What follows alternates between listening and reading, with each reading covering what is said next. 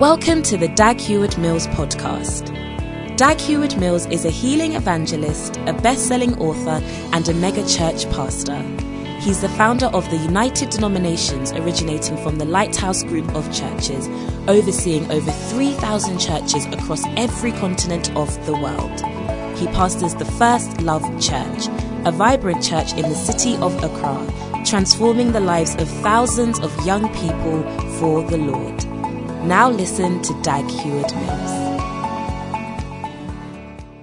You may be seated, and those at the back sitting, you may be standing, please.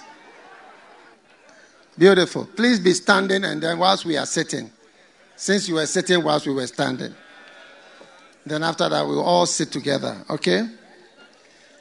Are you excited? Are you excited at the back there? All right. Now, will a man rob God? Yet you have robbed me, and you say, Wherein have we robbed thee? In tithes and offerings. You are cursed with a curse, for you have robbed me, even this whole nation. Now, how do you resolve or overcome one of curses. All right? And the answer is bring your tithes and your offerings into the house to end the curse. Amen. Do you believe in that? Now, in Deuteronomy, I want you to see the curses. In Deuteronomy chapter 28, you see the details of curses. So the, once the Bible mentions the thing as a curse, you must uh, believe that it's a curse. And as you pay your tithes today, tomorrow, and all the days, you know, believe what you are doing. That this tithes I'm paying and these offerings I'm giving are fighting to neutralize curses in my life. You, if you don't believe, I don't want you to give things you don't believe. I want you to believe in things as you are giving. Amen. Because why should you give money that you need? It doesn't make sense. There's nobody who is giving who doesn't need what he's giving. Even if you are a billionaire, let's say you have 900 million dollars and you are trying to hit 1 billion, you still need a million more to get to the 1 billion because that's your goal. Your target is billion. I, I know because I knew somebody who was 900 and something million, and his goal was to hit a billion. He hit the billion and he fell, fell back down. And he was very sad. His whole aim is to accumulate. Do you see? Now, the Bible says now, the law, he says, all these curses shall come upon thee. Do you see? If you go aside from observing to do all his commandments, which included tithing. So, these curses that I'm reading out have a lot to do with even tithing. Anything that brings a curse. All right? So, I believe that I'm so happy to have this verse bring the tithes so as to bring an end to curses. Amen. Now, in verse 27, it starts to mention some of the curses. It says, The Lord will smite thee with the botch. So, and with the emerods, and with the scab, and with the itch, whereof thou canst not be healed. Four things. Okay? The botch, the emerods, the scab, and the itch. So these are four curses which, through your tithes, are going away.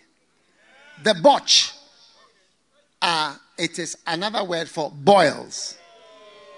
How many have had boils before? Now, you can have boils in multiple places. Is it not true? Yes. And you can have boils in the wrong place.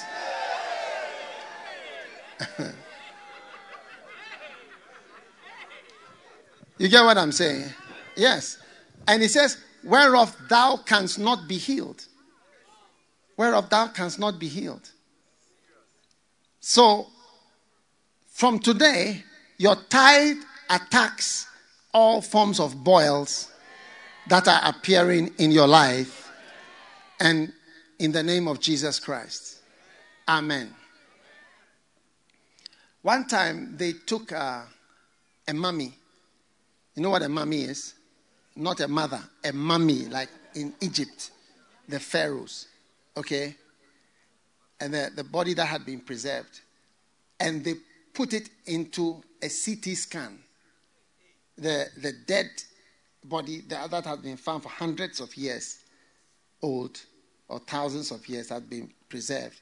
They put it into a CT scan. I don't know why they did it, but they, they, they did a CT scan. And they found that the Pharaoh, do you see, had died of a boil. Because they found an, uh, from the CT scan what looked like an abscess. An abscess is a, boil, it's another word for boil. You know, the doctors have words. So, but don't be worried, it's a boil. But it's a boil in there, and they found an abscess there, and they, they realized that this the Pharaoh, the king, whose mummy they were doing the CT scan of, has probably died of that abscess because it, the boil can continue and turn into a bacteremia and then a septicemia, which simply means that the bacteria have gone into the blood. Uh-huh. Emia, emia. When you say emia, is blood. Anemia, emia. Leukemia, something in emia. Uh-huh. don't be confused. You get it? Yeah.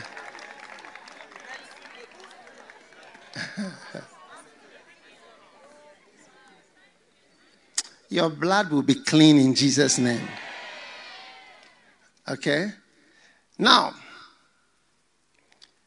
so boils are going, and you are protected from boils in Jesus' name. Number two, emeralds. Emeralds. Emerald, even from the name emerald, you get, you understand the hardness. It means a tumor. Yes.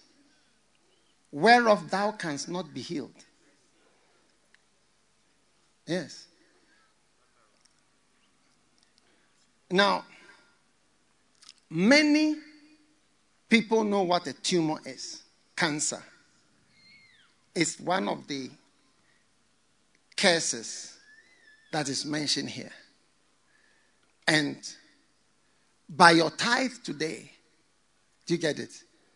You are protected from every emerald in Jesus' name. Amen. Yes. Emeralds. Now, one day I remember one uh, person, he was the head of a big publishing organization. And uh, he went to the doctor, and uh, he was diagnosed with uh, an emerald. Now, when he was diagnosed and they came, the company almost collapsed with the diagnosis. Yes, because they knew the implication of that diagnosis. Yes. The company almost collapsed. Yeah. Everybody went, whatever, from the diagnosis. An evil diagnosis will never be made on your life in the name of Jesus. Now you just have to believe it. You see, this, there are things that are frightening and they are in the system. But in the name of Jesus, you have to declare openly and brazenly, in Jesus' name, this thing will never come near me. In Jesus' name. Amen. What will you do? Yes. Honor the Lord with your tithes and believe God that the curse of emeralds will not be found in your life forever. In Jesus' name. Number three, there are four in this verse. Are you interested? Shall I go on? I, I should stop. The next one is the scab. The scab. The first is the botch. The second is the emerald. This is the scab. Now, scab means scratching, something that you scratch. Yes. Now, if you see somebody with a scratching disease, how many have scratched before and blood was coming? Raise your hand if you have experienced that before. Uh-huh. Now, there are scratches that can come, that you scrape. You even want to scrape the skin off. Yes. And till it even becomes a sore. And when it becomes a sore, it gets worse because the things that cause the itching, which we may call antigens, the you know antigens. Have you heard of antibodies? Yeah, the enemy of antibody is antigen. Yes, it's very simple. You get it. The enemy of antibody, antigen. So antibodies are always fighting antigens. Yes. So it comes in, see, and they make you itch more. And people can itch and scratch themselves off. The Bible says, whereof thou canst not be healed. Yes. God is saving you from that disease in Jesus' name. And then the fourth one is the itch. How many have had itch? You bath and you are itching. Some people bath and they are itching. Yeah. And it's something when you are itching in the wrong places. How many have ever itched in the wrong place? People think you are running, but you are scratching. Yeah, people think you are running or you are walking fast, but you are scratching something. hey!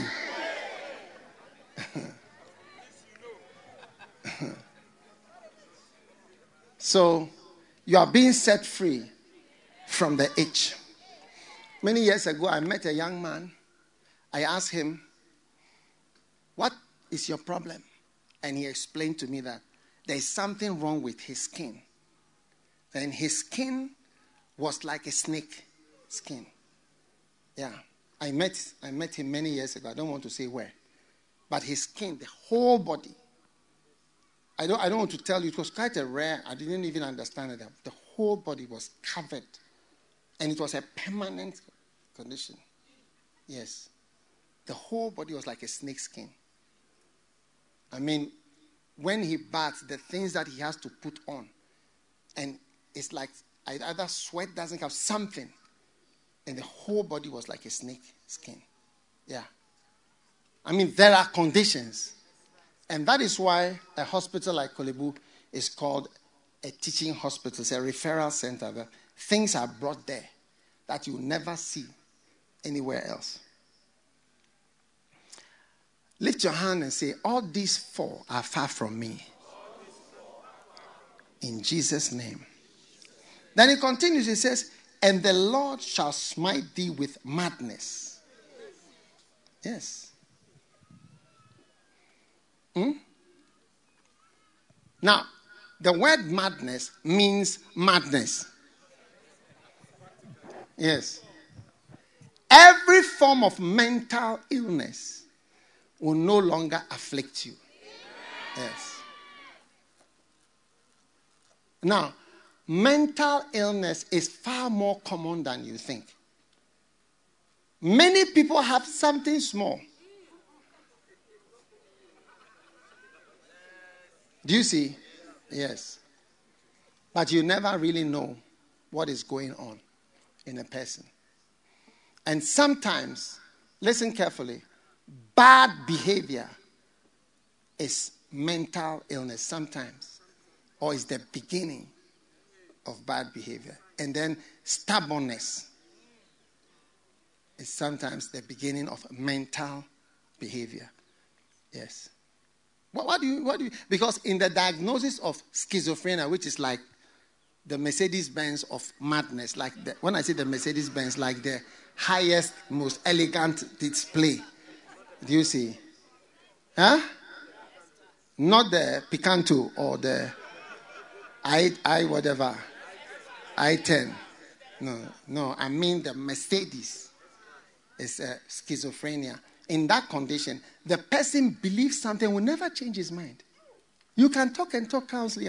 That's why any meeting that is going on for more than five minutes, you just say, hey, maybe something is here. You are too hard and too strong. Stubbornness is like witchcraft.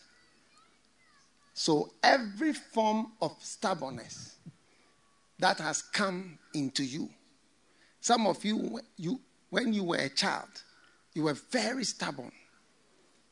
Even when your mother finishes feeding you, you cry. Ah. Never stop crying. You want to come out of the court. When you are supposed to be in the court, you insist, you cry. As some of you, you were holding the court and screaming, rah, rah, rah, rah, rah. Hey! No matter what they do, rah, rah, rah, rah, rah. It says the signs were there. Hey! And as you grew, it became stubbornness. Yes. And if you don't take care, it will develop into madness. Yes. Every form of mental sickness by the blood of the Lamb and by the cancellation of curses and the neutralization of curses imposed on you and your family in the name of Jesus, I declare you are free from madness in Jesus' name. Amen. Now, one day, one of my friends, he was having marital problems. I don't want to, I'm not saying that marital problems are madness, but some of them are. And The wife used to grow wild and be talking, saying so many things, but the husband was unhappy. The husband was also a medical person. So one day, the husband decided that no, it's enough.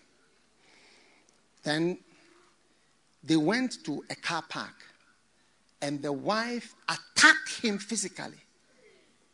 Now, when she attacked him, because he was a medical person, then it occurred to him that, ah, this is a mental problem. It's not a, it's not that she's having a bad behavior. There's a problem. Yes. So that is what even changed his mind. He realized that no, there's something wrong. Because a lot of mental illness, a lot of bad behavior is actually some the beginning of mental illness. And she went completely mad. The last time I, I saw her, she was completely mad. She was running around on a car park like a dog. Yes. But that, that was the beginning. But no one knew that that's what it was. So take your time. When you go home, just look carefully at your spouse and ask her, hey, this behavior, God forbid. By your tithes, all forms of mental illness are going out of your house in the name of Jesus. And then the Lord shall smite you with blindness.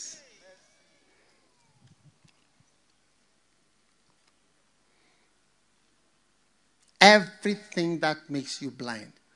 Please wear sunglasses because looking at the sunshine too much helps to cause cataracts. Yes. So sunglasses something it's not fashion, but protection. Yes. Are you with me? Are you learning something in church? Yes. Yes. So don't think that sunglasses, oh, some they are just, I mean, to sunglasses, I mean, umbrellas and so on. I mean, don't, you don't, don't think bad thoughts. You should be wearing your sunglasses now because the sun is wild. This is, I mean, Ochokrikri, the full blooded sunshine. Okay? Are you there? Yes. So, all forms of glaucoma are also healed. Anyone who is destined for blindness in your older age, you will not be blind before you die in Jesus' name. Amen. Now, How do you know that you are having glaucoma? Because it's also silent. You see, with glaucoma, you see clearly, you see far, you see everything. But what is happening is that you are not seeing wide. You are not seeing wide. It becomes smaller, but you can see. So it, what when you are looking with your eye, like if I'm, I see here, I see here, I can see some people moving here, even I'm looking here. But when you're getting glaucoma, it's becoming smaller. So it's not easy to notice. It's becoming smaller and smaller. You never have glaucoma. I said you never have glaucoma. If you like, be quiet and don't say amen and just be saying, I don't know what they are saying and all that. So this tithe we are paying and offering is not a small, it's like going to a hospital to get immunizations. In Jesus' name. And finally, astonishment, which means confusion and bewilderment. It's like you are bewildered, you are surprised, you are confused in life. You'll never be sitting down holding your head like this. I said you'll never be confused sitting holding your head like this. Shout amen, somebody. I said you'll never be confused sitting holding your head like this. In the name of Jesus Christ. The prophecy you believe is the prophecy that will come to pass practically in your life. Now, all these things, if you think they are not directed at you, then you are new in the world. There are many things. And that is why you must not be passive. You must be active.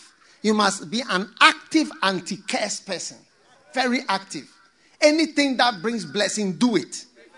Anything that brings blessing, do it. When there's an opportunity, do it. If there's an opportunity to honor your father, honor him. Honor him. There's an opportunity to honor. Today is Mother's Day. Eh? There's an opportunity to honor mothers. You honor them. Yes. For the past 30, whatever years, every week I'm in my mother's house. Yes. Every week. I'm with, I'm with her. There's not even one week that I'm not there. I'll sit down with her. Even if I have nothing to say, I will be there. How many sometimes realize when you visit, you have nothing to say? Eh, be there. Your presence matters. Yes. Your presence matters. And since even my mother became a widow, I'm there.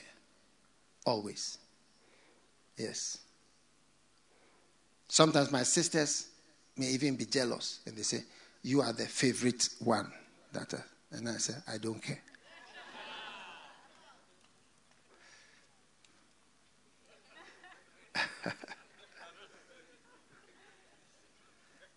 Are you listening to me?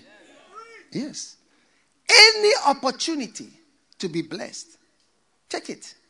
Because as for the curses, baby, this one, if I continue, you'll be depressed. There are more things. If I start, I started with the botch. Then I moved to the what? Emerald. And even the emerald, I didn't want to frighten to mention types of emeralds. The commonest type of emerald in a woman and the commonest type of emerald in a man. Just pay your tithe and then, then move away from all these. How many are ready to pay tithes and just be free from all these things? Yes. Yes. Then we move to scab, the scab, scratching, and then to itching, then to madness, then to blindness, and then to uh, confusion. What did he say? Confusion, astonishment. Yes. Anytime there's an opportunity.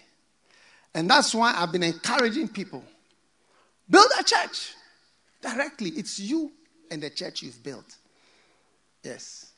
I pray one day, you know, you have an opportunity to travel in Ghana and then you see your churches that you've built directly, like directly, you directly build it. Yes. That's why that project I don't even bother to pass it through a normal offering system because I want it to be very direct without any um, anything else. It's not used to pay salaries, not used to do it, nothing. Just what you have built, direct, is there. Beautiful. How many would take an opportunity to get a blessing? And you know, when it comes to looking after the sick, last week I was discussing with somebody a plan. I, I, I don't know if God will give me the chance, but I pray that He will. To build a hospital for mad people. Yes, for the mentally sick. Like a campus, a hospital for, ma- for mad people. Because many of them are treated like animals. And nobody knows why they get sick. So I've even seen the land. Yeah. So, you know, Jesus said, I was sick. But when were you sick? I was sick. I was hungry. When were you hungry?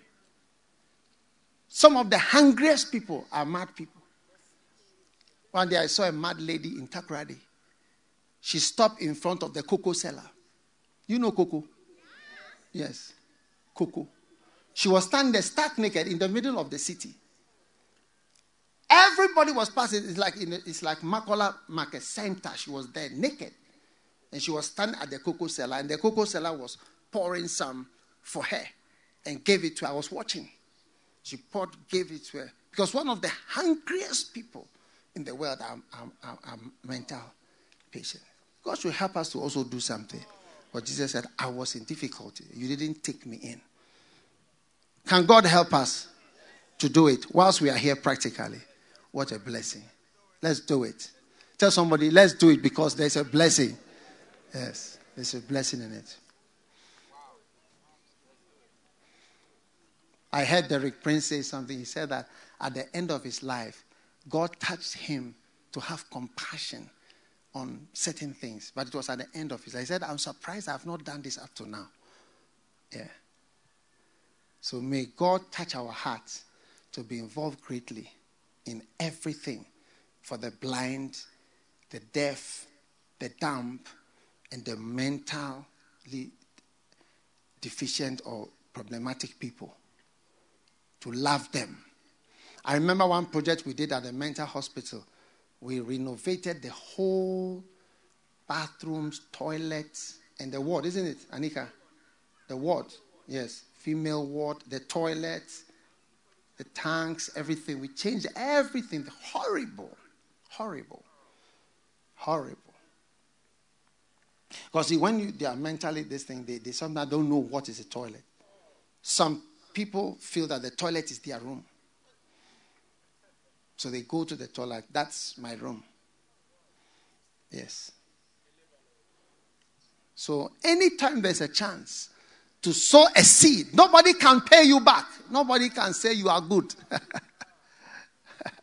you are doing it unto the Lord. You do it and you be blessed. Amen. So you must you must join your church. We are going to soon uh, open our Hope Center, which is for people whose legs have been amputated. We have, it's taken us longer than we thought because it's a much bigger project. But it's for amputations of leg above. Sometimes a knee, just the joint, it costs over $1,000 to just have the joint. The joint is a very complex thing to make, apart from the leg, to make the joint and the foot. This is all those joints we have to buy. And our hospital, our things are free. It's not, it's, we are not charging. Yes, for those things. Yes. No, no, don't clap. I, hey, when you clap, you realize some crown, they will remove some diamonds from the crowns.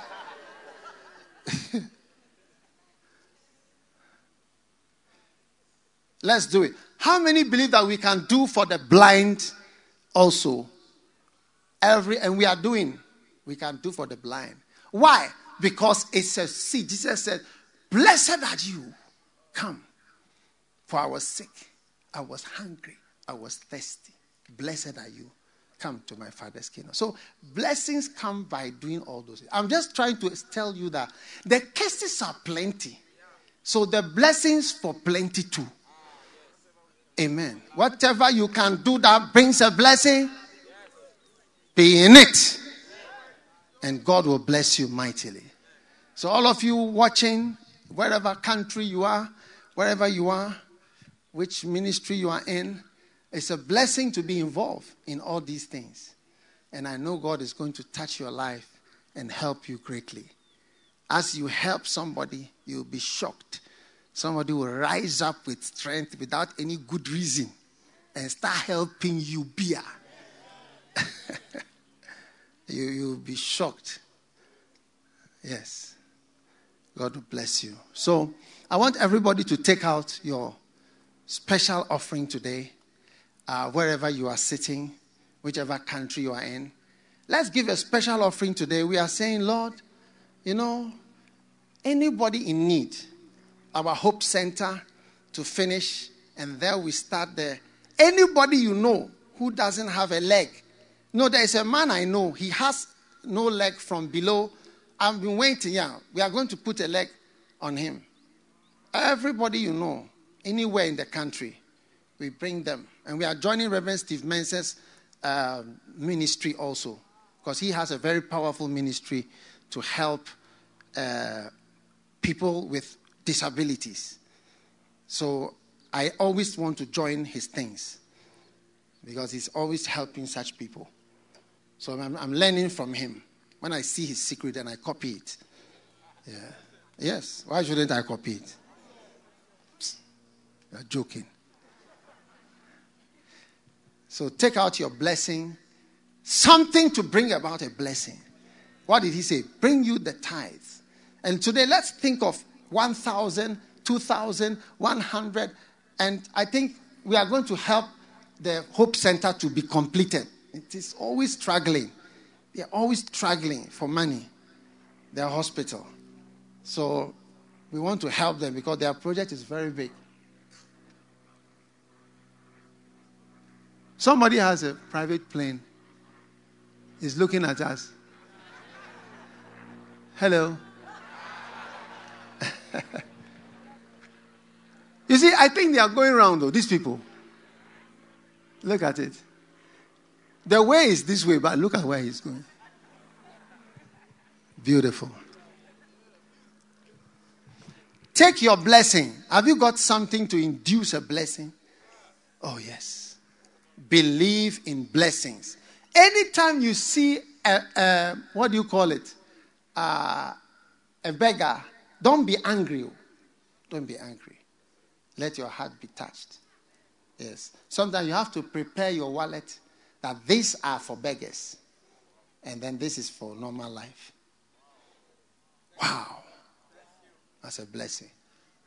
Father, I pray for. Ah, that's the Hope Center. They are showing it. That's the Hope Center. Yeah. It's a huge. And this is just for the amputations and fertility centers the beautiful place is almost, almost, almost 100%. But we need to advance a bit. And they have this huge equipment that has to be drilled into the concrete it, that we have imported. It is for manufacturing the legs and all those things. So you have to drill because when it is working, the whole house will shake. So it's drilled into the ground. And then it creates the legs or whatever it is. I don't know how, how it's done. But the doctors know what they are doing. Are you excited about that? How many would like to make somebody not use crutches again? He'll just walk normally like this. He just walk normally like this. Yes, it's a blessing. You just walk normally. Through your help, somebody will be blessed. So that's the Hope Center. And uh, hopefully, we'll soon be showing you the one for the blind. This is not for the blind. There's another one for the blind. Then there'll be another one for the mentally uh, sick. It's a different project. Are you excited about that? Beautiful. So make sure you are part of it.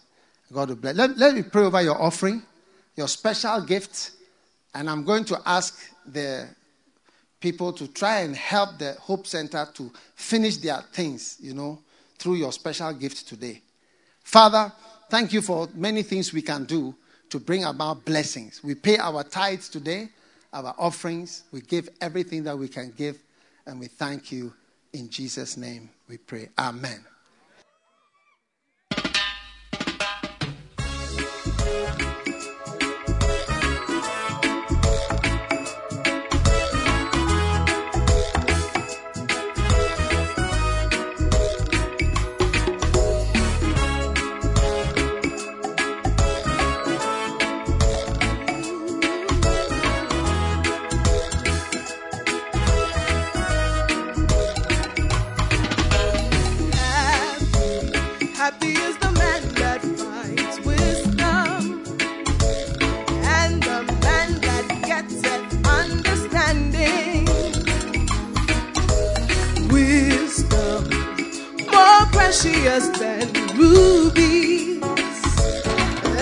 of days is in her right hand, and in her left hand riches and honor.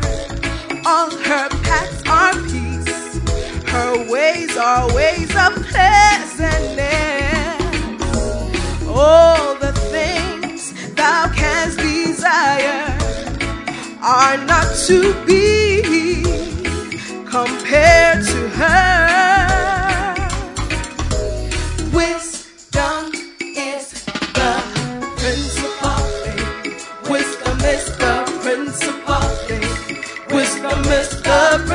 more things to get wisdom.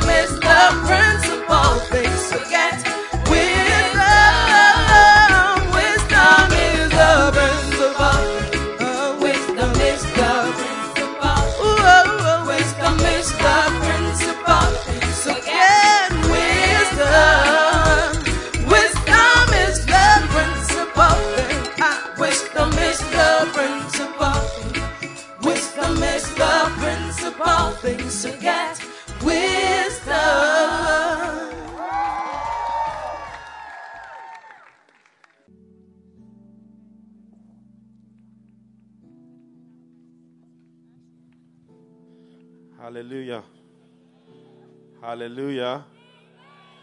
This side, you don't say amen. Hallelujah. Fantastic. Put your hands together again for the greater love gospel choir. And put your hands together for First Love Music. Amen. We are blessed. All the songs they sang today are available on Apple Music. Type in First Love Music, and you have a number of collections, albums, and singles. Amen. So make sure you have something to play on your phone. Amen. Are we blessed to be in a church that has its own music? Oh, I don't know if you are. Uh, is the sun affecting you? Overcome the sun. Everybody turn. Okay, don't turn to the sun. I'll point at the sun and say, "Be careful." Amen. But we are blessed. Put your hands together again for the greater love gospel choir. Amen. It's time for the word of God. It's time for prophecy. It's time for wisdom. It's time for guidance. And it's time for a blessing. Amen. I can't hear your amen. Give me a wave if you are if you are with me, if you can hear me. Fantastic. It's time to hear what God has to say to us and I believe your life is about to be changed and your life is about to be blessed. Last week we were promised that today we're going to find out how everyone can become a church. As I look around the congregation, I, I, I have to have faith that everyone here can become a church. How many pastors have somebody who is in church today who needs to hear this message, how they can become a church? And I believe your life will never be the same again. We are servants. Shout, I'm a servant and I'm ready to work for God. Amen. So, as we welcome our pastor up, we're going to sing Nothing is Impossible when we put our trust in God. At the back, on the wall, wave at me if you can hear me. Impossible when you put your trust in God. Sing, Nothing is impossible. Nothing is impossible when you're trusting in His word. Hearken to the voice. Hearken to the voice of God to me. Is there anything too hard for me?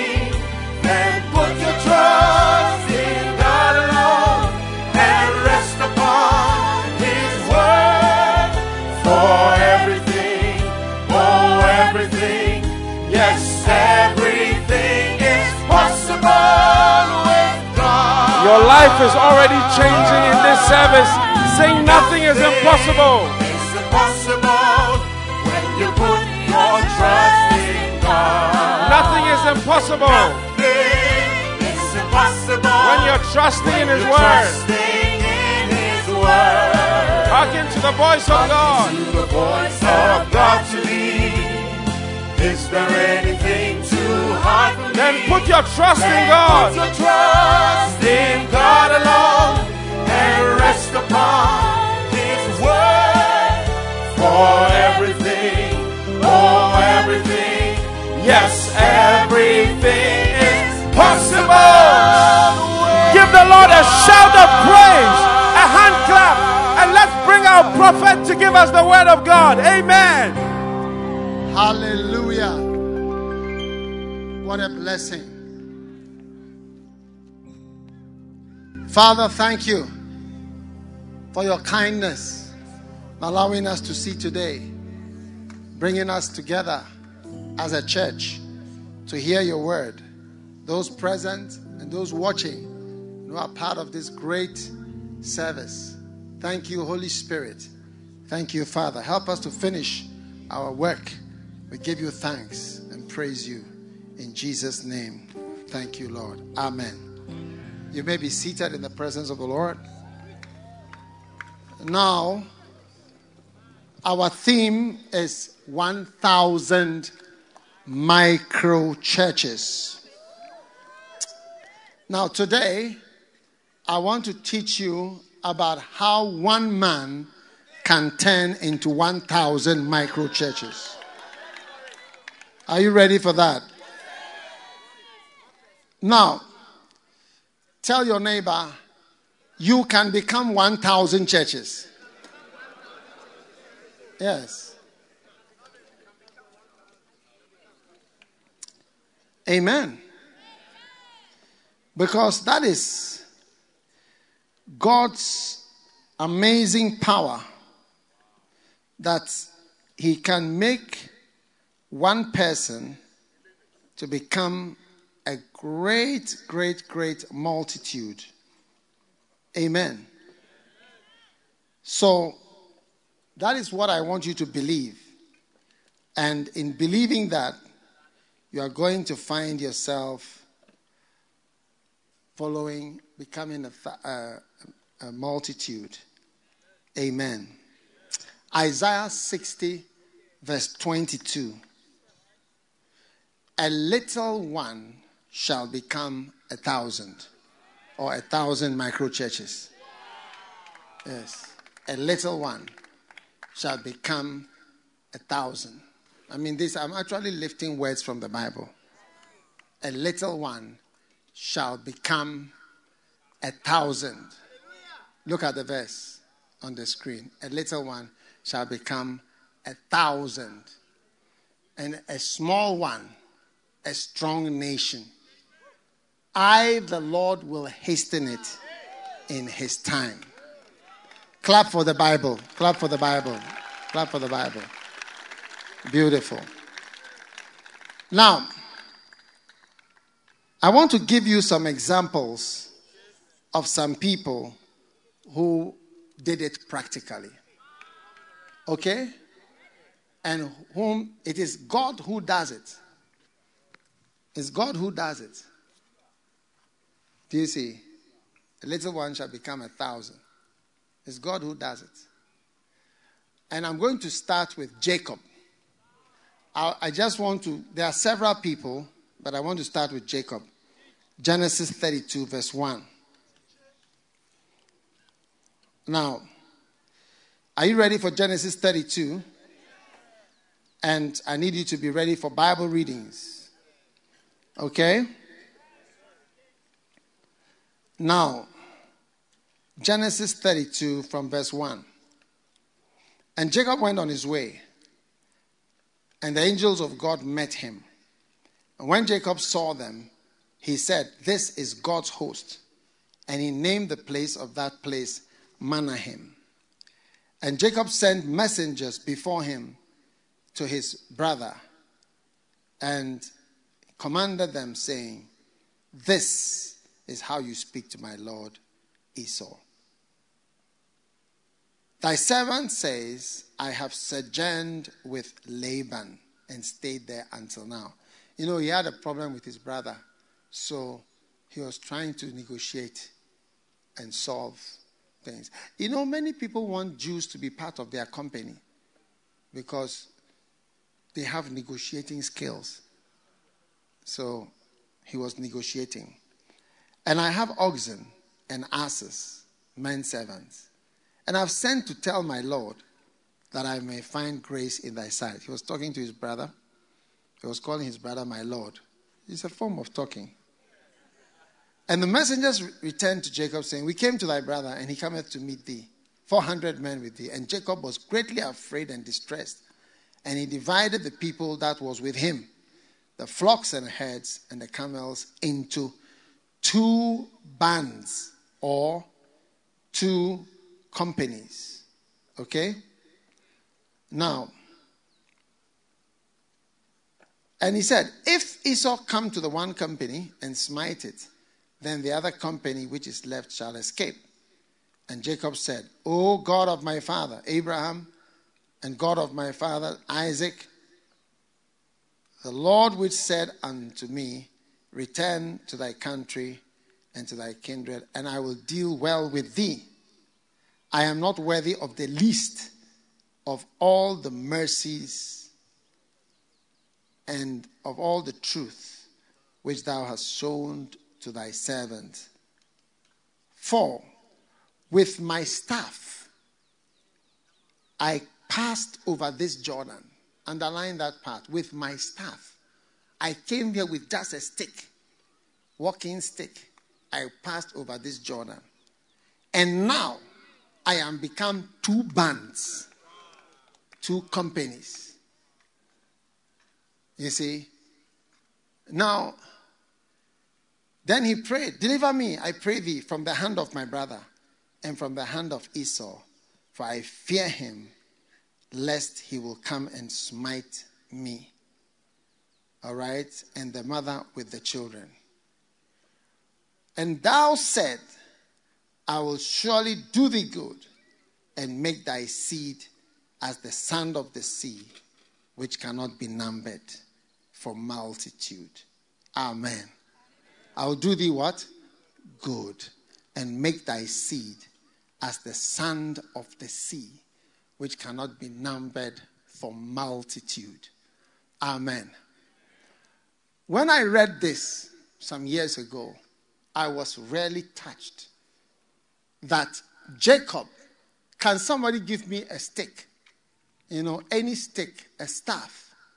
He was looking back on about 14 to maybe 20 years of his life's history. Okay? You remember the story of Jacob and how he was staying with his uncle Laban and he saw his uncle's daughters, Rachel and Leah. Do you remember that story? When we go to Israel, there is a tomb just when you are going towards Bethlehem. They call it Rachel's tomb. And she's seen as the mother of Israel. Okay? So, Bible says that uh, Rachel, uh, he liked Rachel. He found her beautiful. And he was more attracted to her. Okay? And, uh, but Leah was the older one, and she was tender eyed. Do you get it? Yes. Now, when the father realized that his daughter was not going to get a beloved, you get it? Thank you, my dear. Now, this was Jacob's hand luggage a suitcase, his everything when he was crossing. He was alone. He had no servant, he had no sheep, he had no goats, he had no children, he had no wives, he had no servants of his wives. He had nothing. He just had his stick. And if you know the River Jordan, it's quite an, an unusual river. It's very brown. It's a bit like our Galamsey looking rivers. Yes, it's very muddy. You know, I don't know why people want to be baptized in that water, but some people really want to be baptized. Last time I went, some people were saying I should baptize them, and I said, Look, you know, I'll baptize you somewhere else.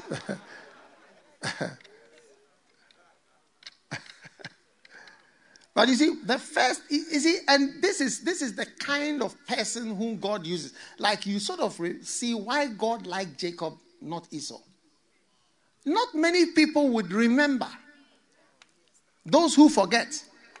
That do you, do you know that the last time I came here, this was my everything. All I had was this.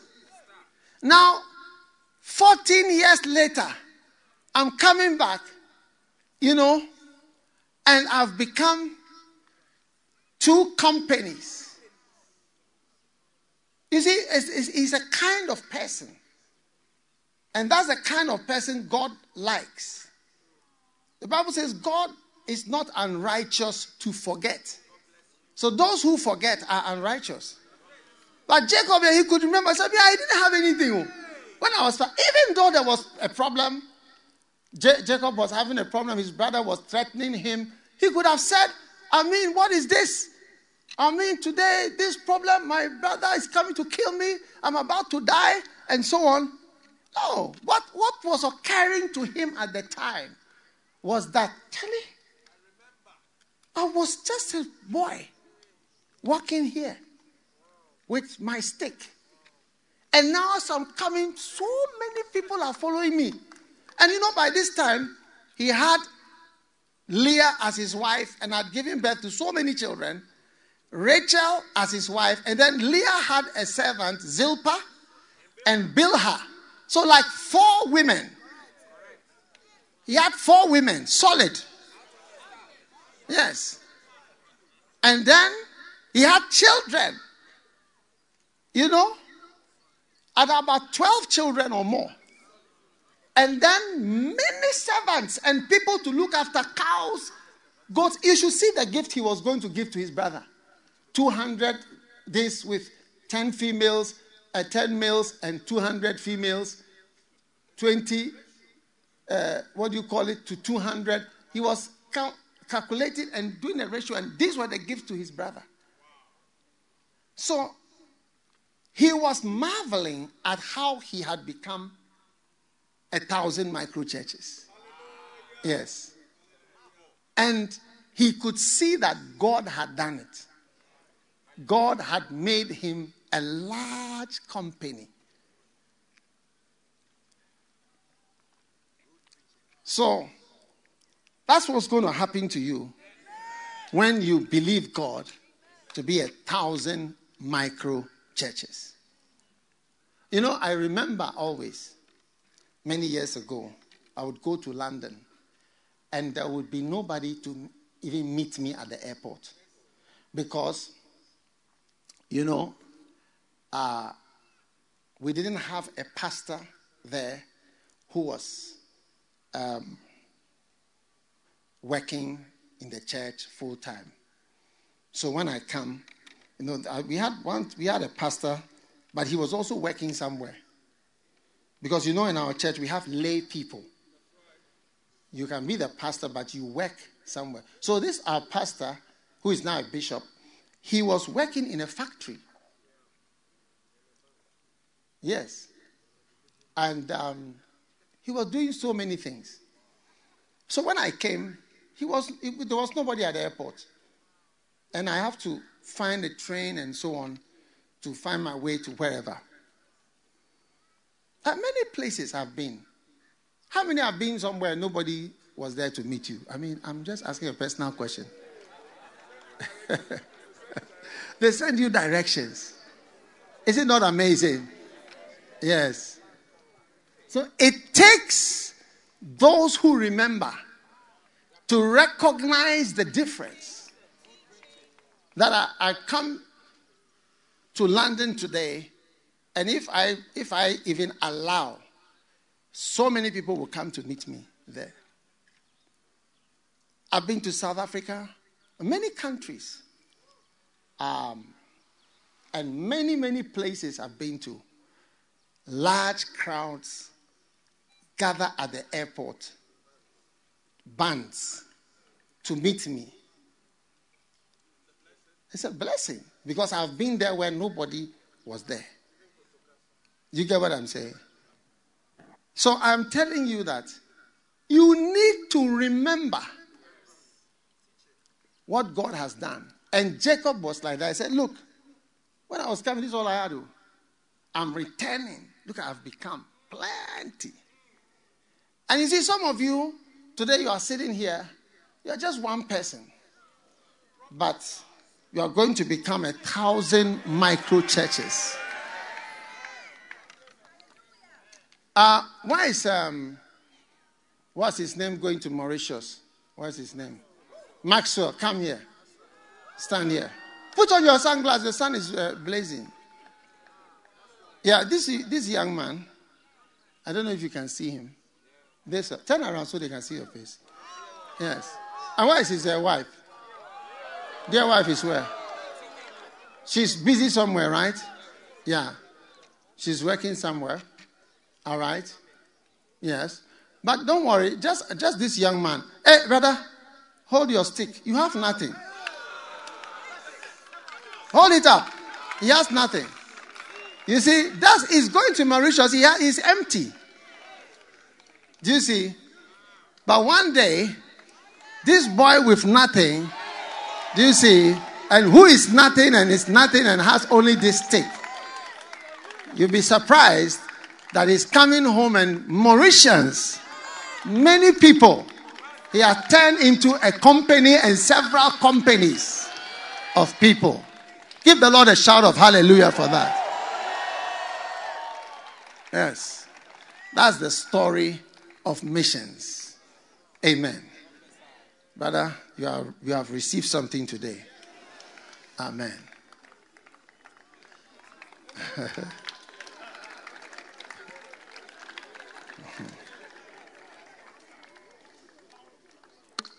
wow.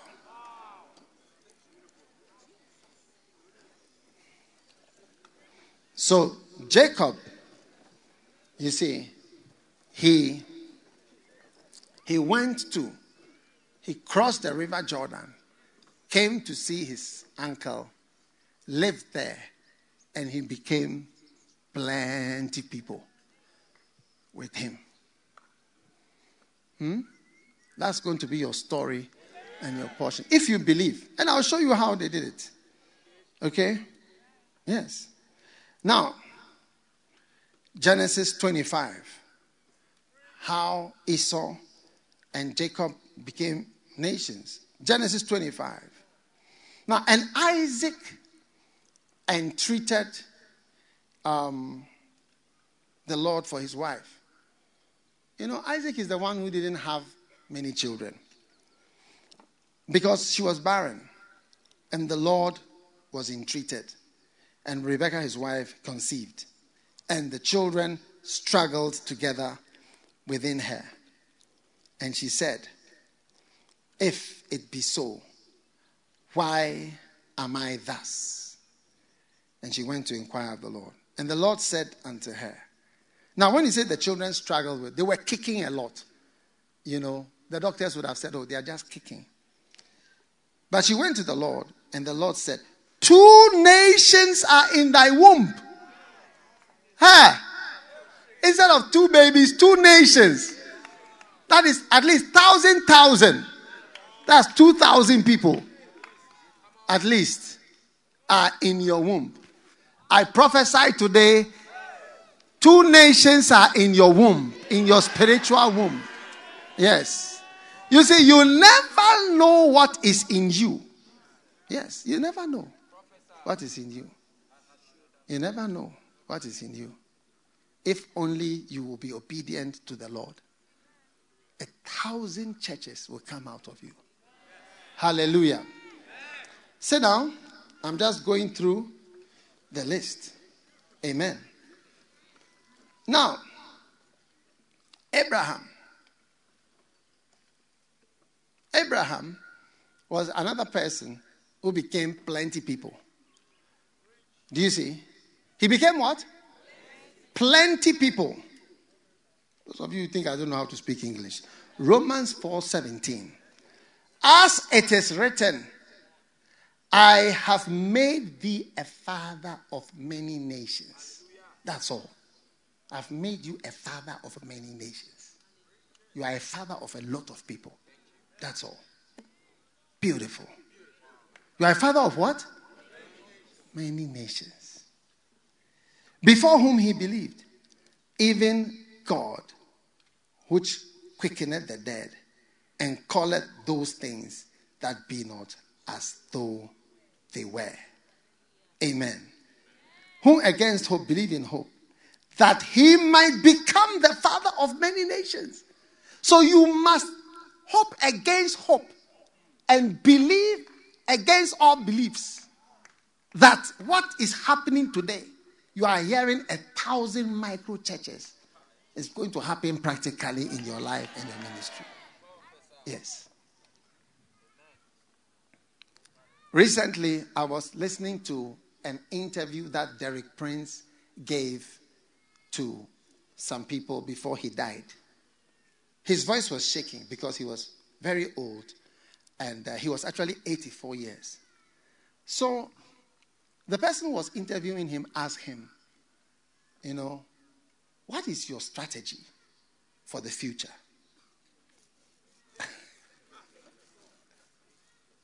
At the age of 84. And he started to talk about Asia and America and England. And he said God has told him certain things about America and England. Yeah. at the age of 84. The man was asking, Will you not retire? I said, Nobody in the Bible retired. I will never retire. Yes. I will never retire. Yeah. So, you are going to become a father of many nations. I believe that God has also made me a father of many nations. That is, many of us are nations. You are actually a nation. Yes. That's why they told uh, Rebecca, two nations are in your womb, or two countries are in your womb. Two countries are in your womb. Hey, God is great. Oh. Two countries are in your womb. yes, two countries. Like your ministry, you'll be surprised. Yes. Now, let's go to Moses. Exodus 32, verse 7. God was angry with Israel. And he, listen to what he said to Moses. Hey, the Lord said to Moses, Go down. These people, they've gone crazy. The people which thou brought out of the land of Egypt have corrupted themselves. They have turned aside quickly out of the way which I commanded them, and they have made them a molten calf, and have worshipped it, and have sacrificed thereunto. And he said, and said, These be thy gods, which have brought thee out of the land. Now the Lord said unto Moses, I have seen these people, and behold, it's a stiff necked people. They are too stubborn, too many meetings. Now, therefore, leave me alone, that my wrath may wax hot against them, and I may consume them, and I will make of thee a great nation. So it was, it was threatening. He said, I'm going to make you Moses. You will be a great nation. You see, God can choose anybody and just turn that person into many people. You are being turned today into many, many people. Yes. You are being turned into many people. You are being turned into many people. You know, one time I was in uh, Botswana for, I was having a camp meeting. And I look at this boy whom I sent there. He is now the convener of the UO. Yes. You know, I normally don't mention the UO, but they are also the, we are the UO. UO FLC 190. He's the convener. He's the convener now. Now, I remember this little boy, he was chewing granite at the back when I was preaching at a crusade. He, he, he, had gone to buy his dinner in a plastic bag and was standing at the back at Legon when I was preaching.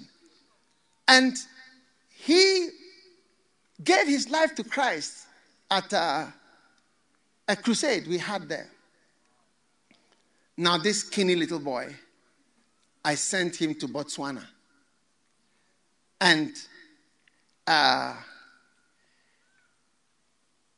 he went there and uh, took over the church that was there, which was started by our pastor, Bishop Dennis. Actually, you can even say that. You see, our churches are pastored by a number of people. You never have one person doing this. It's always a team. This one comes, this one goes. If you don't want to be transferred then you must resign now and join another church. Because as for movement, there's always movement here. Yes. There must be movement. There will be movement. There will be movement. There must be movement. Now,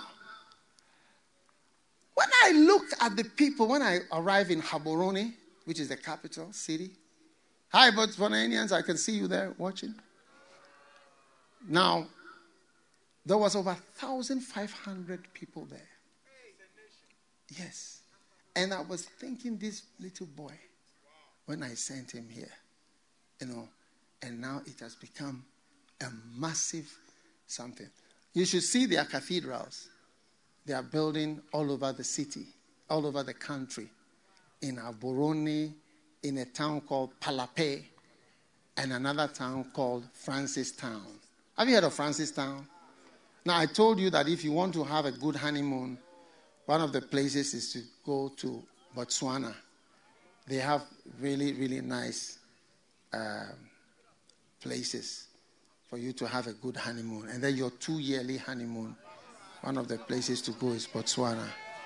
All right. You, you, you, you see, you enjoy the ride with your honeymoon partner from the capital. It's about nine hours on a bus. Can you imagine sitting by your beloved for nine hours? Everybody will be jealous of you in the bus.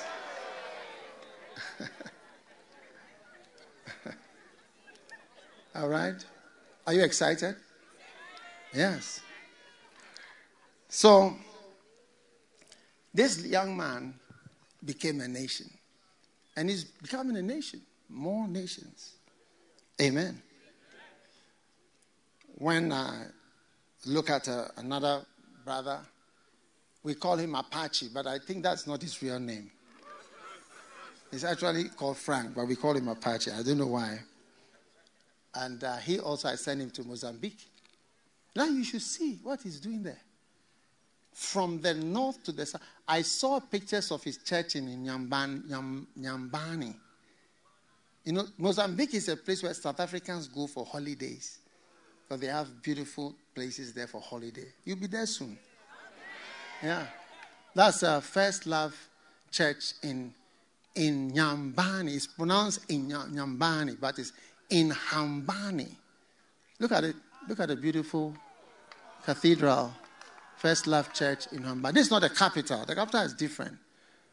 Yeah, yeah, they have built beautiful church building. It's a nation. All over from the north, yeah, in Hambani, yeah. Beautiful. And this this pastor is a graduate. He came to Anagkazo for four years. And when he went back, this is what he has been able to do there. Are you excited about that? All right. So he could, when he came to Ghana, he couldn't speak a word of English. He learned how to speak English here, and uh, the whole church is in Portuguese. All over the country, we have different buildings there. Nampula, there's about seven cathedrals in uh, all over the country. If you find them, all right. So you are going to be a nation. Do you believe it? Yes. And it's not only becoming a missionary that's going to make you a nation. Don't, don't be thinking of missionary only. You are becoming a nation, simple and short. Amen. Because Moses could become a great nation. Now, the next one is uh, a seed in Matthew 39, 13, 13, 31 can become a big tree. You see, a seed become a big tree. Another parable put he forth unto them, saying, The kingdom of heaven is like a grain of mustard seed, which a man took and sowed in his field, which is indeed is the least of all seeds. But when it is grown, but when it is grown, you see, you and eh, when you grow, eh, you'll be surprised what you become. When you do what? When you grow, yes. When you grow, you become a great seed. Yes, a great tree. Although you are a little seed today. Are you there? Now, let's go to the most fantastic one. I've kept the most fantastic ones for the end. I've given you Jacob, Esau, and Jacob, Moses, Abraham. All of them became a thousand micro churches. Now, let's go to the more fantastic ones and let's see how they became a thousand micro churches. Amen. All right. Now let's go to Adam. Genesis 1 28. And God blessed them and said unto them, Be fruitful and multiply and replenish the earth and subdue it and have dominion over the earth, the sea, the fish, the fowl, and over everything. Okay? So God says, replenish, which means fill the earth with people. Hey! So, how did he do it? Now let's get a bit into how. How many want to know how? Huh? Yeah. How? How do you do, how do you become a thousand churches? How do you become many people? Okay? Now, the answer is in the Bible Genesis chapter 4, verse 1. And Adam knew his wife. Okay? And she conceived. And she bare Cain. Wow. So you have to get we have to get to know you well. That's why you have to come to the Bible school sometimes. You have to come and work with us so that we can get to know you. And then we knew you. And when we knew you, then a seed came out. Okay? That's why people we don't know never become anything. You have to be known. Jesus says, I never knew you. I was never close to you. I never had much contact with you. I never shared things with you. You were never close to me. I never knew you. Being known and knowing leads to fruit bearing. So now she gave birth. Now she bare again his brother Abel. Hey! And Abel was a keeper of sheep, but Cain was a tiller of the ground. And in the process of time, it came to pass that Cain brought fruit of the ground, an offering unto the Lord. And Abel, he also brought of the firstlings of his flock. And the Lord had respect unto Abel and to his offering. But unto Cain and to his offering he had not respect. And Cain was very wroth, and his countenance fell. Now, jealousy and quarreling had started to come to fight against the will of God for Adam to have a thousand micro churches. Because it would take to fill the whole world, you need at least a thousand micro churches. Is that not so? Yeah. Remember when sometimes we are playing for the flow prayer meeting and we go into some of the Asian countries? It's discouraging because the cities are many, like Nepal and all those places. We, we don't even know where, where the people are. Now, Cain was very wroth, and his countenance fell. And the Lord said unto Cain, Why are you angry? Why is thy countenance fallen? Nobody should say that your face doesn't matter. Your face matters. Because his face fell. And the Lord said unto Cain, Why art thou wroth? Why is thy countenance fallen? If thou doest well, shall thou not be accepted. And if thou doest not well, sin lieth at the door. And Cain talked with his brother Abel, and it came to pass when they were in the field that Cain rose up and slew his brother. Oh, what is this? Now, here you are with a mission to fill the world with people. And you are only two. You've been able to produce two. And somebody has killed one. What do you think? Do you think it's the will of God? So, brothers should not fight. Brothers should not fight. Once we are brethren, we shouldn't fight. There's, there is no topic that should ever make us fight. Do you see? And, and that is why when the devil was released, he gathered the brethren together to fight. Now, I thank God that uh, all the relationships that I've had with pastors and with people, ministers, outside ministers, and so on. all the relations that I've had, I still have them. I still have them. If I take somebody like, uh, you know, these people, they are, they are looking at us. This is the third time they are coming by. You watch, he's going to come by this way. If you want to come, just attend. Is it not true? Just attend. Why are you flying planes around? It's free. Now, are you listening? What was I telling you? I was telling you relationships. Yes. If you take, for example, uh, Archbishop Duncan Williams, when I was in Achimota School, that's when I knew him. It's about 42 years ago. Yes.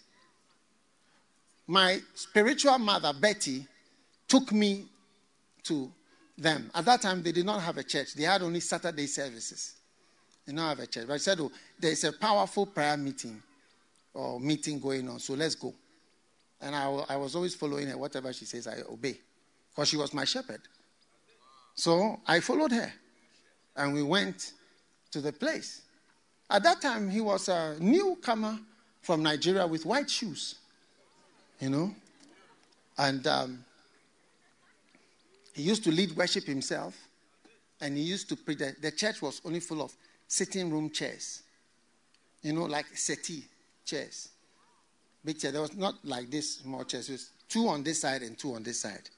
And then it's a row. It was actually a television room for watching television for the International Students Hostel. So that's where they watch television. So it was armchairs. Two on this side, two on this side. And then it goes to the back. I'm sure maybe maybe 30, 20, 30 people. Maybe I, I don't know, I'm fitted there. Yeah. So that is when I knew him. Up till today, I have a good relationship, very good relationship with him. Last week he was here at a, a launching of book. There is no big reason enough to end good relationships. It does not exist. Yes. You, you have to learn that. So always ask yourself who you have a relationship with that you have a good relationship, maintain. Even when you are angry. You see? there's no reason to break your relationship senselessly. Do you understand? Yes. How do we get into that? What's the topic? Huh? Cain has killed his, uh, one of the micro churches. It's left with only one. Now, what do you do when your vision to fill a thousand micro churches seems to be under attack? Let's go to Genesis chapter 5. Hmm.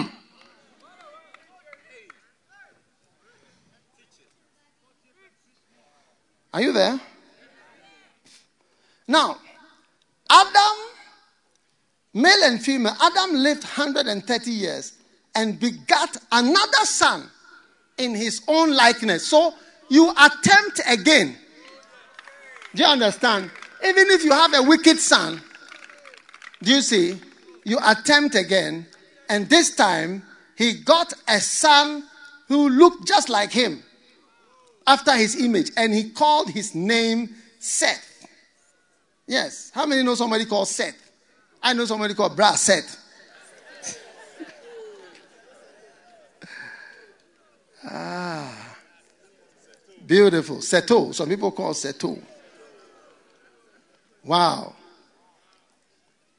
Amen. Now,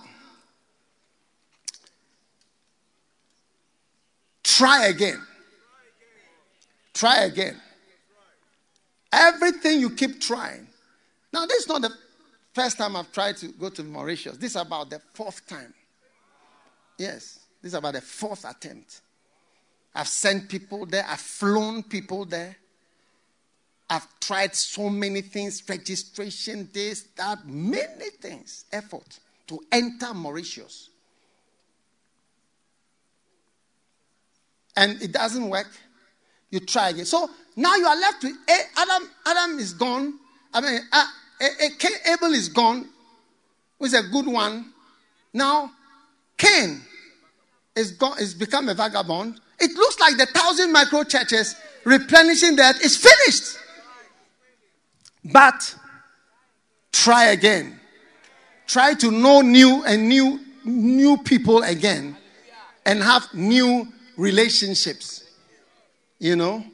One, one time, some years ago, I had some orangus, strong ones, you know, and I realized that I didn't allow that experience to affect me. Because I still continue to trust people after that. Because if you stop trusting people, you, you stop relating and you can never bring forth children. You have to trust people.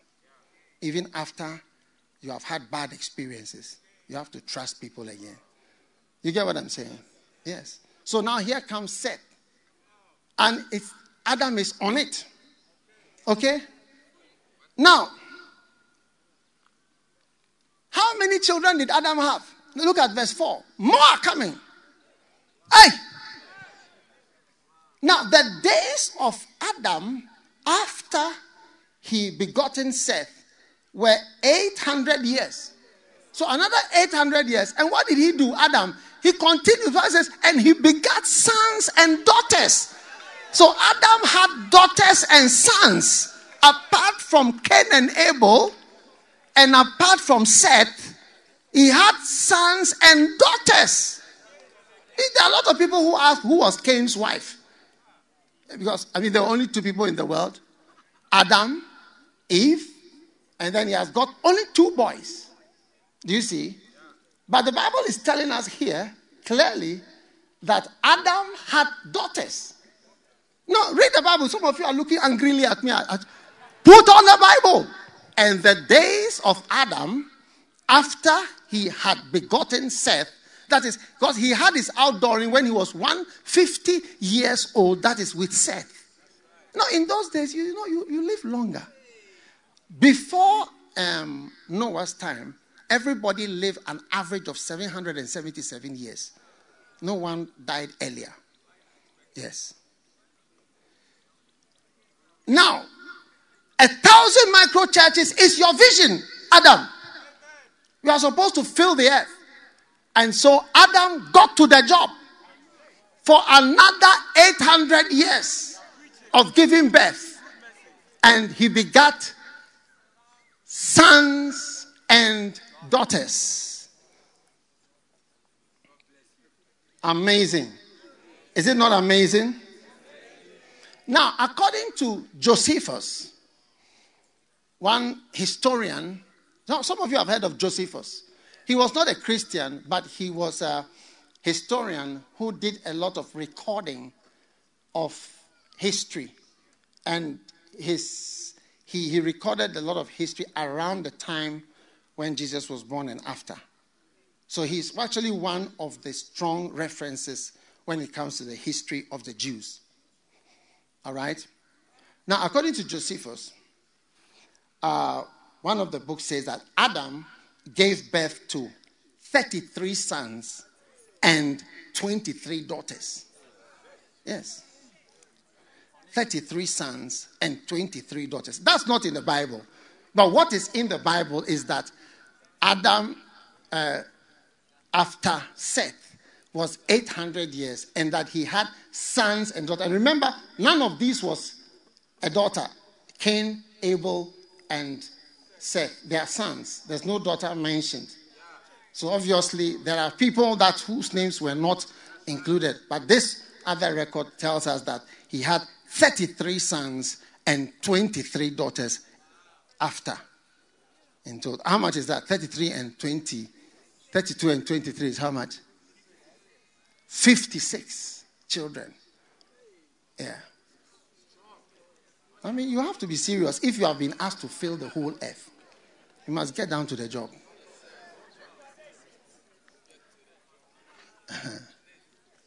Beautiful.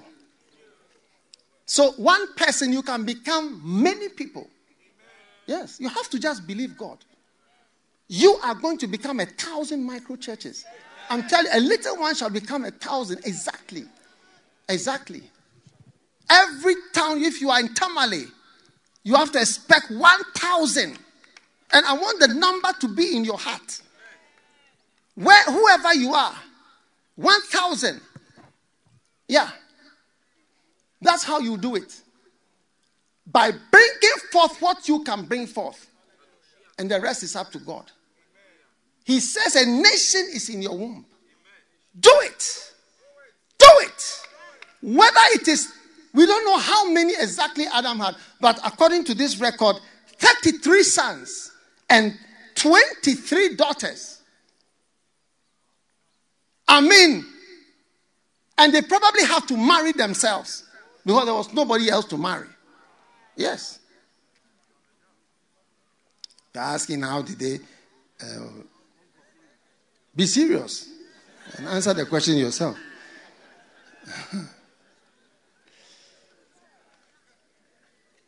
Is it fantastic? How many are getting ready to be a thousand micro churches? Yeah. I mean, it's a serious project that God gave to Adam. When we close, if you like, go and stand at the I Want My Love to Last terrace and just look at the beautiful mountains, rolling hills of this beautiful part of Ghana and see how much space there is. You see, up to now, Adam's duty has not been fulfilled. Yes. We have crowded in Accra, and there's a lot of space yet to be filled. Yeah.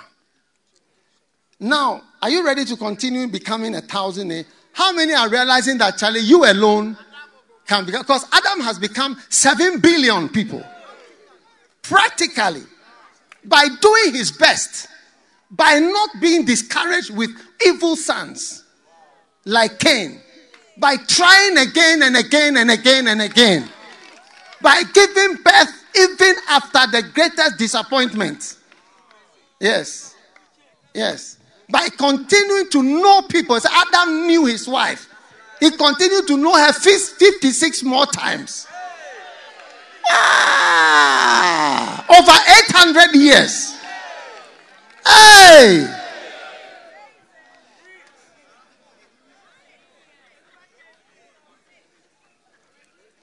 Now, how many know the story? We are moving on to the next fantastic person. Are you ready for more fantastic people who turn into a thousand churches like that? You say the human being are just turning into plenty people. Yeah. It's just turning practical. Jacob became two bands.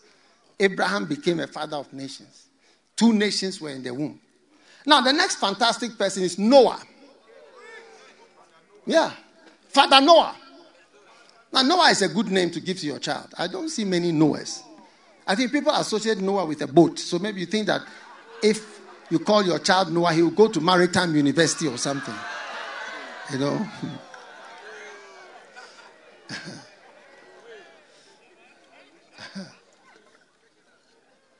now, remember in Genesis, are you still with me?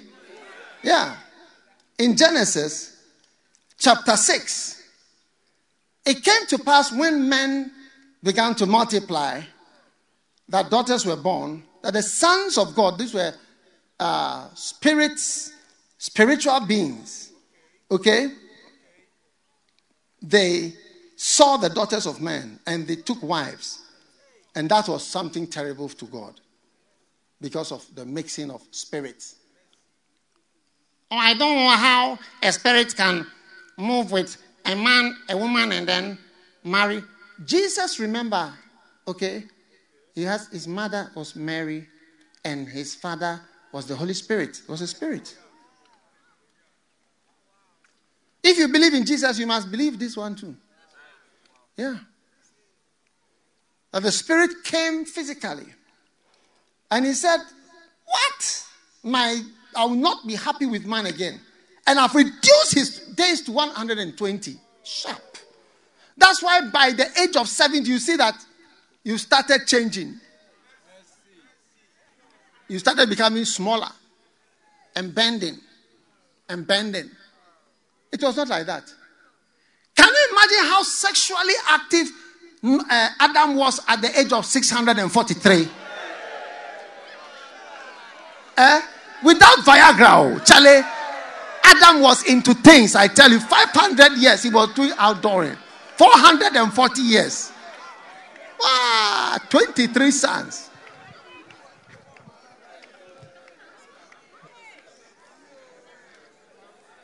Today, you see some people, they are just 35 years old. You ask them, when was the last time you, you and your wife had uh, relations? They will say, oh, I mean, I can't remember.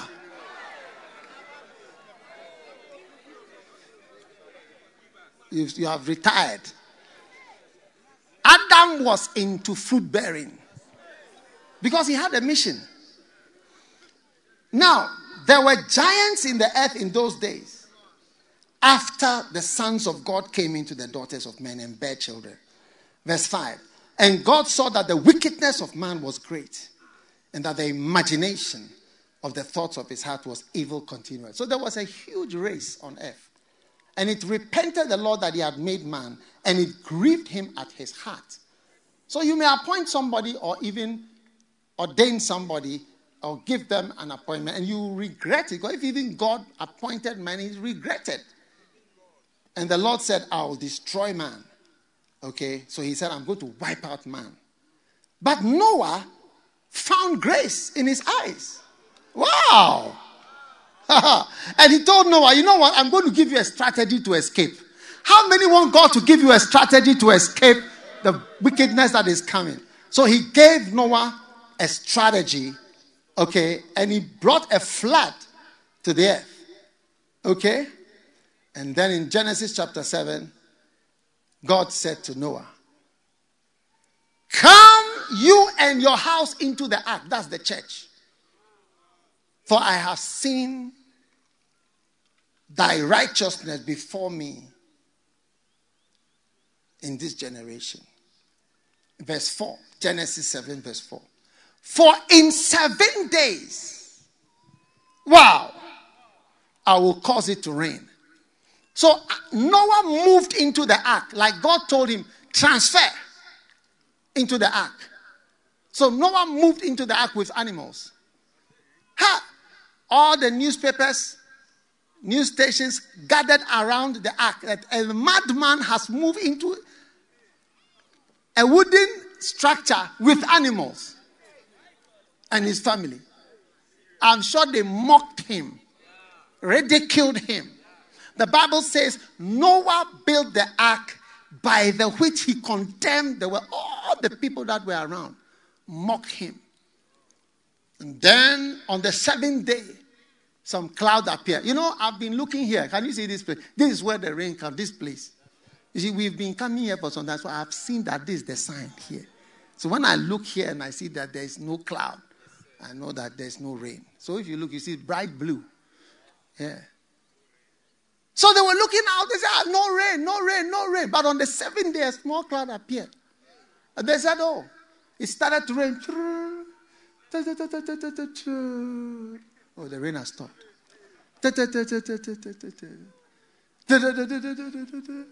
Then it continued. Then he said, oh, this is normal. It's the rainy season. The rainy season has started. This is the rain before Harmattan. This is the rain after Harmattan. And it continued and continued. And it is the rain that continues gently but continuously. That's the one that brings floods. This sudden rain, it doesn't bring flood. Continuous. Until the whole world was covered with water.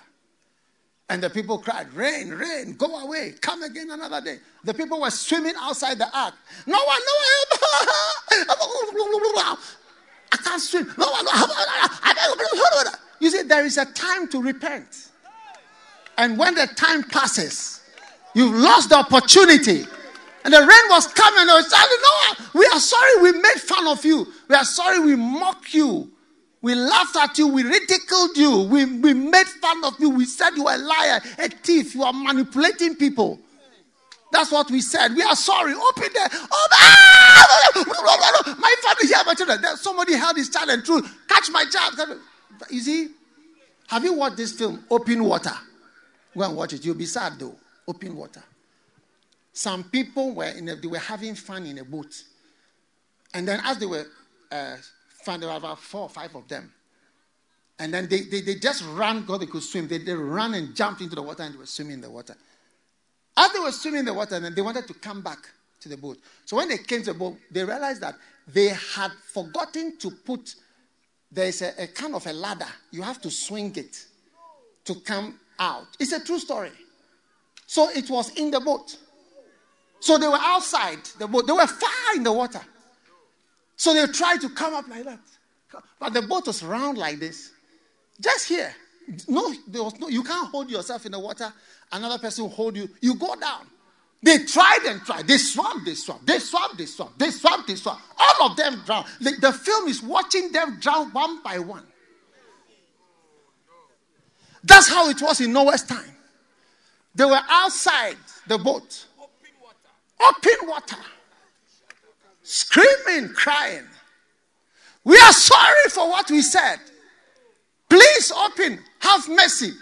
And Noah, forgive, and it shall be forgiven you.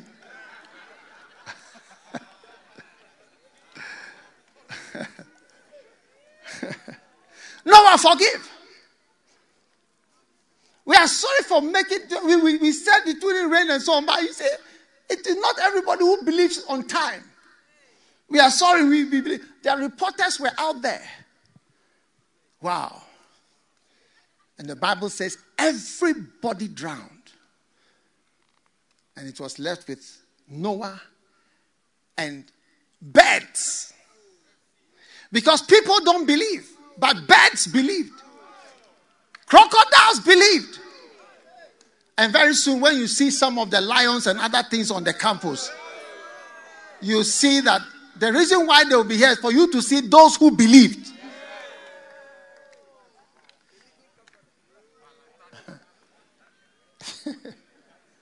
those who believed. Then in Genesis chapter 9, you see, God remembered, chapter 8, God remembered Noah. And God made a wind to pass over the earth, and the waters assuaged or subsided. Then Noah came out of the ark. Okay? And God blessed Noah and his sons. Huh?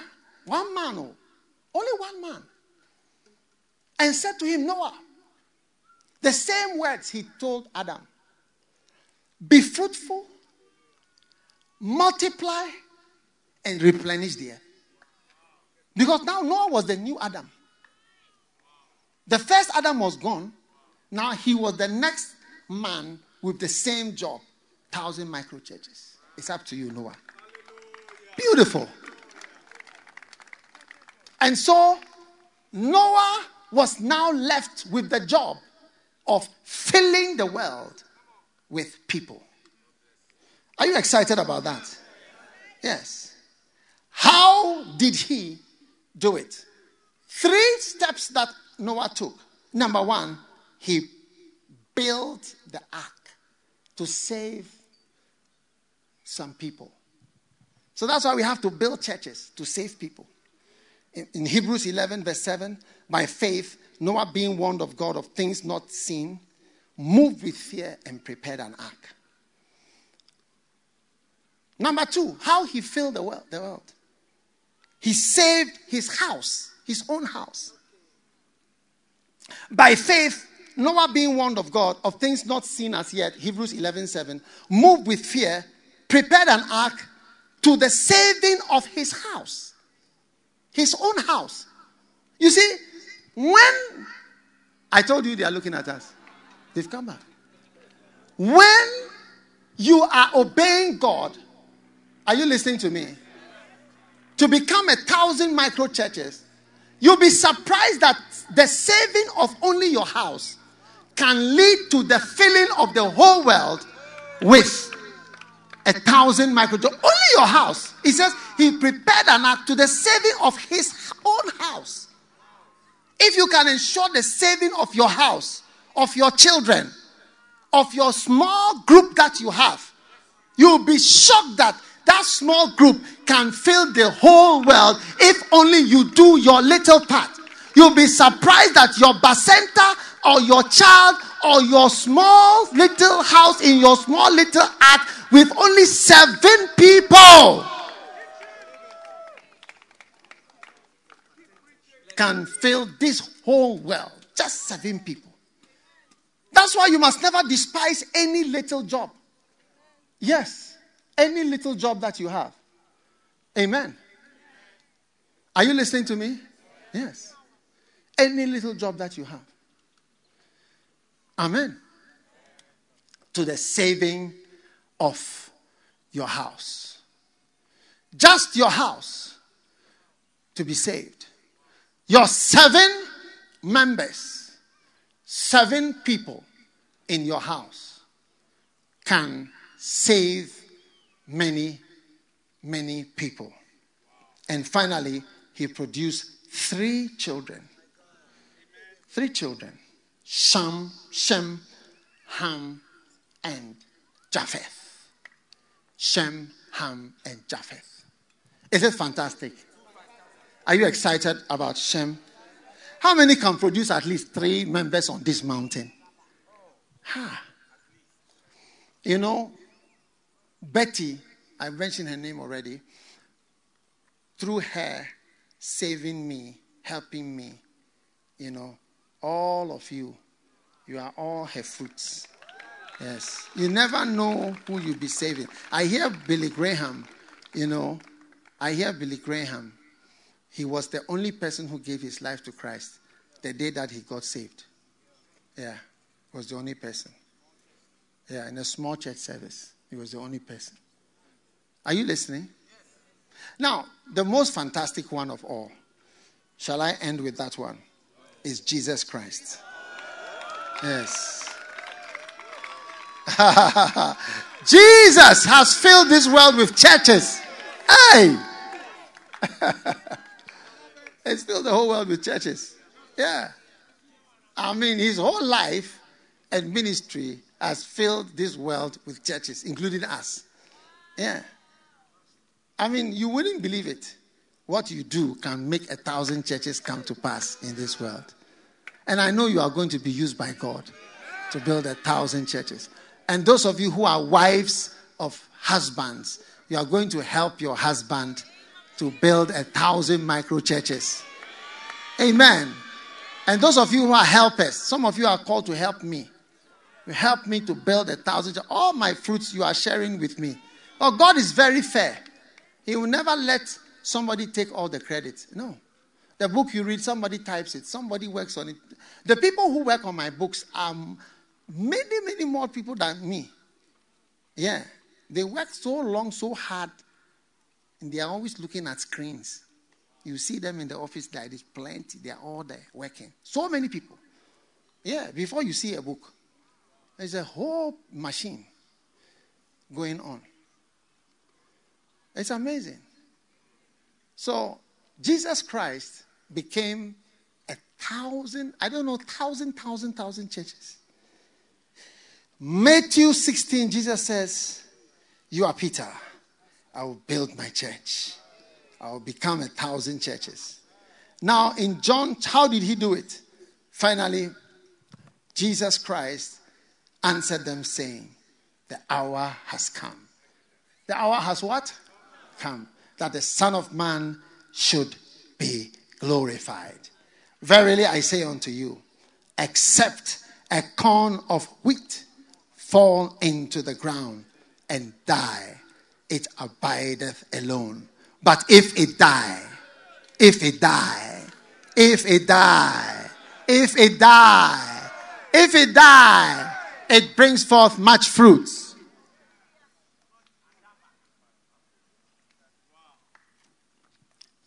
Amen. If it dies, it brings forth a thousand churches. So you see, a lot of the things God is doing in your life is trying to make you die. Not physically stop breathing, but something in you must die. Many of the experiences we are going through is to kill the earthly man. No, I was listening to Derek Prince the other day, which is just yesterday.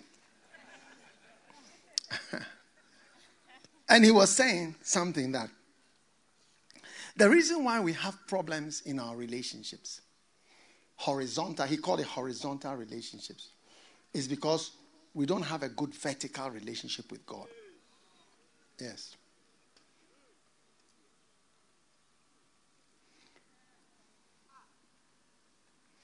And he was saying that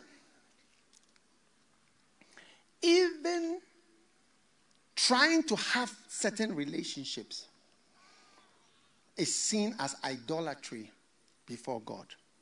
And that's why sometimes God will react to certain relationships so that you trust Him more. Yes, He will react to certain relationships so that you trust Him more. And, and don't trust in horizontal relationship, but in your relationship with God. Yeah. If it die, There are things that are happening in our life to make us die in our spirits, in our souls, to lose a certain sensitivity and caring about things, to make us just trust only in God, to take away our trust in human relationships with people, with anything and anyone, even in our own aspirations. He's killing something in us. He says, if it die, if it die, it brings forth much. That's why you may preach the same words I'm preaching, but you will not bear certain fruits because something has to die. If somebody insults me, you know, don't worry. It's part of it's part of what has to be. How else would the scripture be fulfilled? It's normal. It's part of what God says. Jesus lived and died in the midst of accusations. He was actually put to death based on false accusations. So many people believe what they were hearing. It's part of our calling. Until something dies in you, so whatever you think, it doesn't even matter. So you think what you want. It's entirely your call. God is working on us to make us go through certain things. And the Prince was saying that horizontal relationships, you know, he says in the message is called approved in Christ. He says we are always looking for approval from people, but we have to look for approval in Christ. He said that word is used only once approved in Christ. Actually, it was mentioned uh, if you can find the scripture, it says approved in Christ. There, he mention of one young man in the Bible, approved in Christ. Yeah. You know, he says that's the only person that he, he, he, he was mentioned, approved in Christ. Yes, salute Apelles, approved in Christ. Apelles. He says the only person in the whole Bible is approved in Christ. He says we are always looking for approval from people. What this one thinks, what this one thinks. It's but you have to die You have to die. When Jesus was crucified, he was lying there with thieves, so like the people that he was with, uh, thieves. Like he must be a thief. I mean, it must be that he's a thief. They can't be wrong, because they've been to court twice. They've been to the Sanhedrin court, then they've been to Pilate court, two courts. When we go to Israel, you see. I'll take you from the um, Garden of Gethsemane. Then we go to Caiaphas' house, where the high priest where they judge him all night till the morning. You see the prison where they put him underground. Then from there, you walk to Pilate's court, where he was judged again. And then from there, you walk to Calvary, where he was crucified. It's just all a route like this. If only you can walk. If only you can walk. Can you walk? Or you are tired? With the sun like this, you are, you are okay. There's nothing you cannot do. Today's sun is not a small sun. Today's sun is, and you see, you are here, but the sun is at your back, but it's in my eyes like this. Yes. Yes. It's water on stage. Yeah. So Jesus said, unless it die. Unless what? It die. That's what God is doing in your life. Yes. Certain things you experience is to kill something.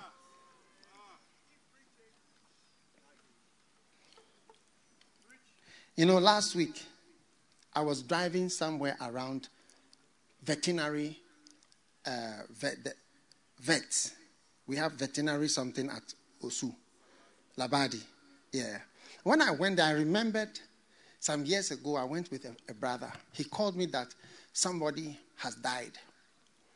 So we, we should go and raise the guy from the dead around that area. Yes. Do you see? I was a young man. And when he said we should go and raise, I said, no problem, let's go. Why not? So we went to raise the dead. Do you see? And I tell you, the dead didn't rise. In fact, the owners of the house came with cutlasses to chase us out. you know, I tell you, if all those things had worked, I, I, don't know what I would have become at the age of 18 or 19. Do you see? I'm a dead raiser in Accra. I raise the dead. I do. You know, Derek Prince said that the tests that are difficult, he says the most difficult test for a pastor and for a Christian is the test of success. Yes. He said the most difficult test for a believer is the test of success. He said most people fail the test of success. Yes. When they are successful, then they get into all kinds of evil. The test of success. Yeah. He said, more people fail. Said, he, he said, in, in my estimation, the most difficult test is the test of success. Yeah. So sometimes God doesn't even allow you to be successful so that something changes and dies in you. In Jeremiah 48 and verse 11, look at it. Jeremiah 48 and verse 11. Beautiful. It says, Moab has been at ease from his youth. You know, Moab is you. You've been at ease, relaxing, and has settled on his lees. And has not what? Been emptied from vessel to vessel. Poured from here to here to here to here. Neither has he gone into captivity. You know, there are certain captivities God wants you to get into so that you taste certain peppers. Now, some of you think shito is wild in Ghana. I tell you, there are shito, there are levels of shito and levels of pepper. No, because I've traveled around, I've met other countries who really have pepper. And there are different levels. There's a country I've forgotten, I don't know, is it Rwanda? They have, it's a small something like this. It's called Okabanga. Akabanga, yeah. Senior, there's a seniority in it. And because, listen, are you watching? Because, because he's, he's at ease. He's at ease. He's settled. He's never been emptied from vessel to vessel. Look at the scripture. Neither has he gone into captivity. In other words, there's never been something that restrains you. That's why when people come from prison, you see, they, they are different they, they become cool. They start, when my father went to prison and came out, he started to do a campaign for prisoners. He met so many people in the one or two days that he was there as a political prisoner. He started to try to help so many people. But he had been passing there all the time. He never helped people. But after that, his heart was touched how people were unjustly there. You have never been in captivity. And therefore, what? His taste remained in him, and his scent is not changed. You see, this is what he's talking about dying. Your taste, you, you are just like you are just like how you are. You see, even though you are a woman, there's a place at which you should, it shouldn't be too too too much. When we see you, we smell woman. So much female things or a man, so much men, men things, or an Ashanti, so we feel ashant, Ashantilized when you are present, or too much awareism,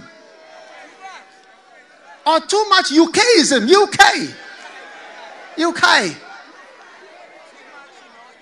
or too much Americanoism.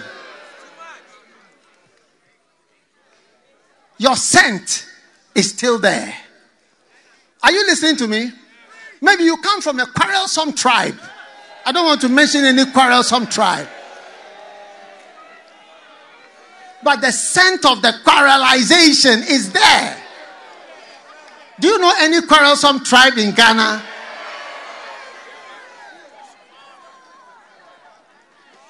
And you, you'll be surprised that that scent is still in you. And you'll be shocked at how many quarrelsome, yeah, the, the quarrelsomeness can still be in you as a pastor. Because your scent has not yet changed. Yes. And your taste remains in you. Yeah. So Jesus said, if it dies, if it dies, hallelujah. Verse 12, therefore, behold, the days come, says the Lord. I will send him to the wanderers, hmm. and they shall cause him to wander, and shall break his vessels and break their bottles. And that's why we have transfers in the church. I'll cause him to wander. Go here, go here, go here, go here, go here, go here. I'll cause him to wander around just to remove that scent from you. So that what? You can become what God wants you to become. I'll send him the wanderers. Hallelujah. Are you excited? And that's the difference between even full time ministry and lay ministry. Yes. This is, this is where we go higher.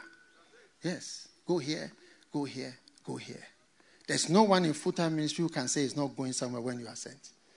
If you don't go, just like Barclays Bank or any bank, you leave. Yes.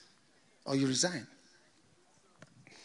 So, brothers and sisters, I see you becoming a thousand nations, a thousand micro churches, wherever you are based. If you are in England, those in the UK, are you a thousand churches yet? If you are not a thousand churches, you have not reached your target. Yes, because the prophecy is clear. A little one, Isaiah 60, verse 22, a little one shall become a thousand. A little one shall become a thousand. May you, now listen, someone said, but you know, I've got a lot of problems. Don't think of your problems, oh. when Jesus was in the um, in Samaria and he was talking to the woman of Samaria, his disciples came to him and said, Lord, eat, eat, eat. He said, Look, my mind is on other things. I have meat, you don't know. My, my mind is on the work that I'm here to do. Let your mind go from your food and your daily issues and shift your mind to God's work, and you see God will take care of your things. Seek ye first the kingdom of God and his righteousness, and all other things will be added to you and to your life. Stand to your feet.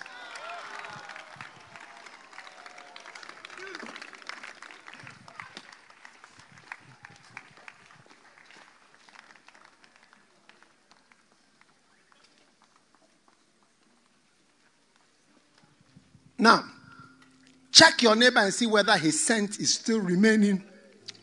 The scent is still there. The scent of Amen. Maybe he went to Mfantsipim school and learned a lot of bad things there, and the scent is still on him. Or maybe he went to Wesley Girls and then has learned certain imperial tactics, characteristics, whether the scent is still there. Ask your neighbor, is your scent still in you or your taste? As there, is there a change in your taste? The marriage that you've married, we really feel that you are an Ashanti, like it is a real Ashanti marriage. Is the village still in you? Village, villagism. Villagism. Villagism. Huh? Villaggio.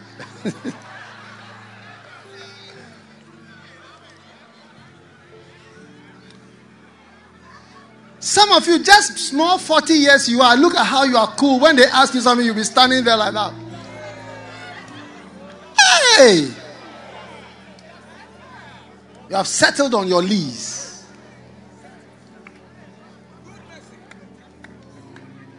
Tell your neighbor, um, something is dying in me. Something is dying in me. I'm going to bear much fruit. Father, thank you for your power today.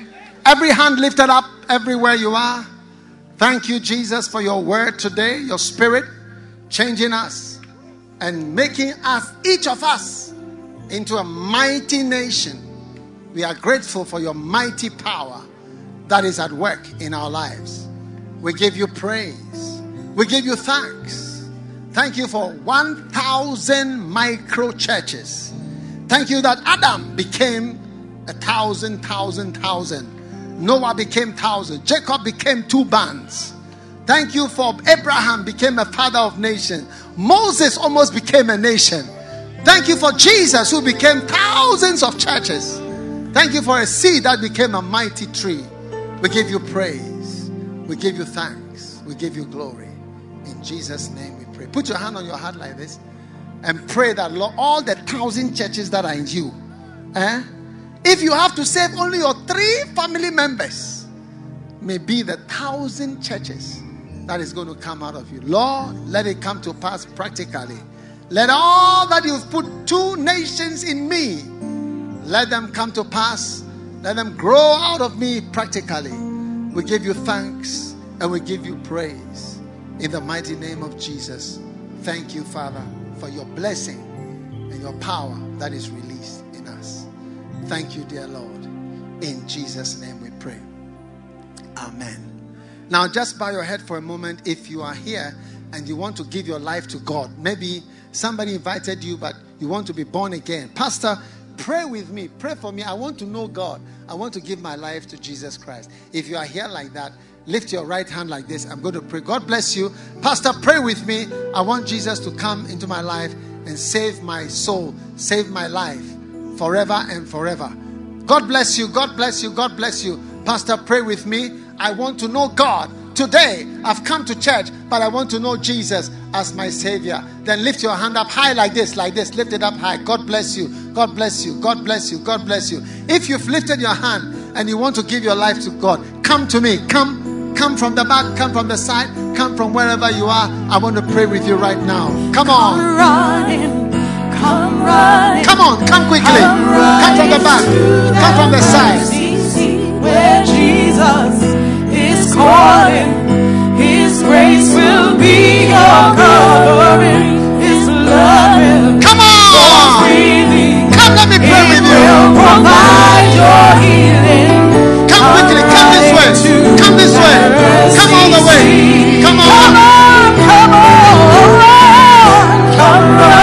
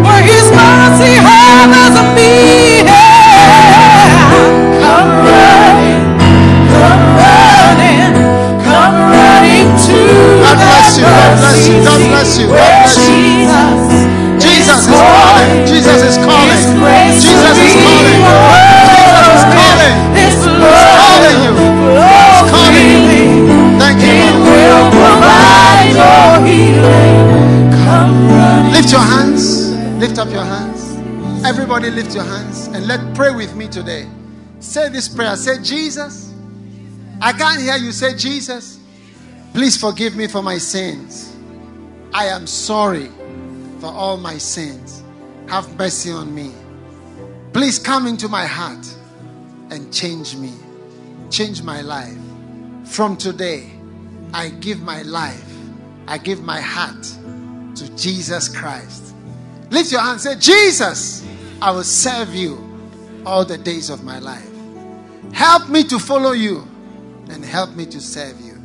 In Jesus' name I pray. Amen. God bless you. God bless you. Give them one of my books as a gift right now. This is my book. I want to give you one free of charge. One is 40 CDs, but I'm giving it to you as a gift. Amen.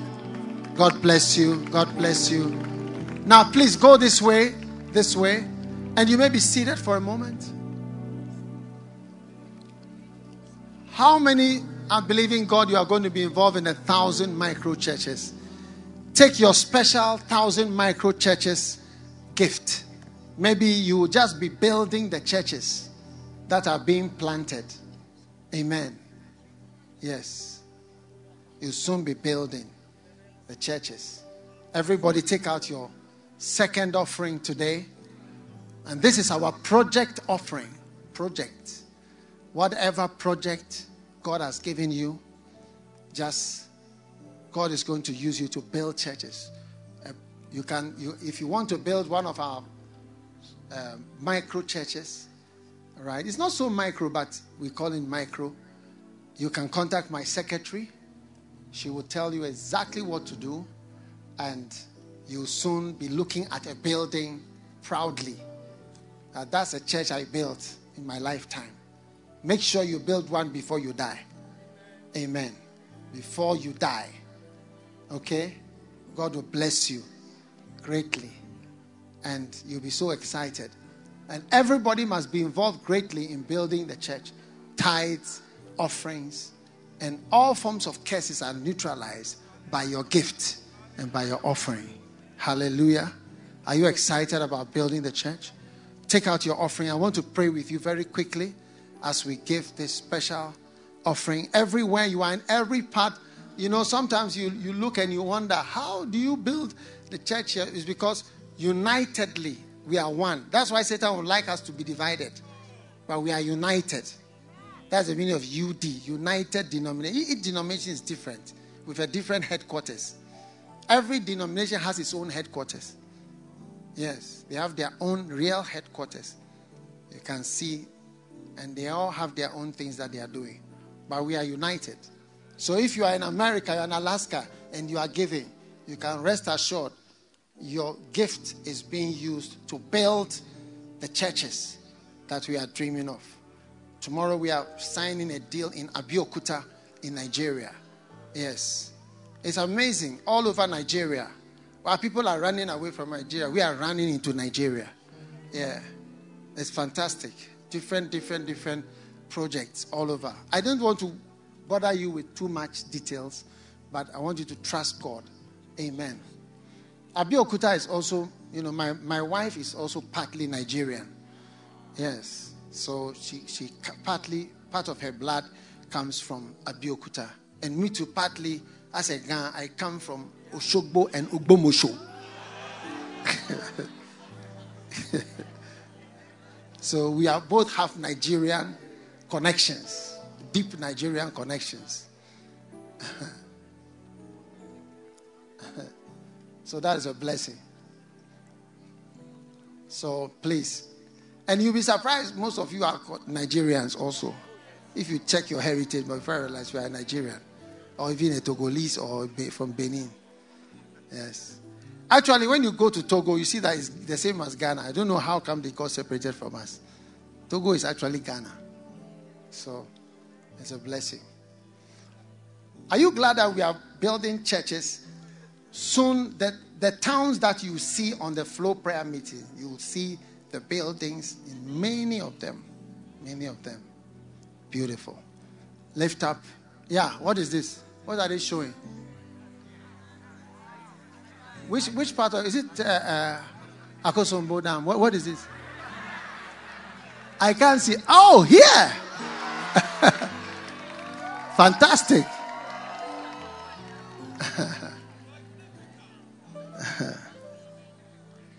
wow.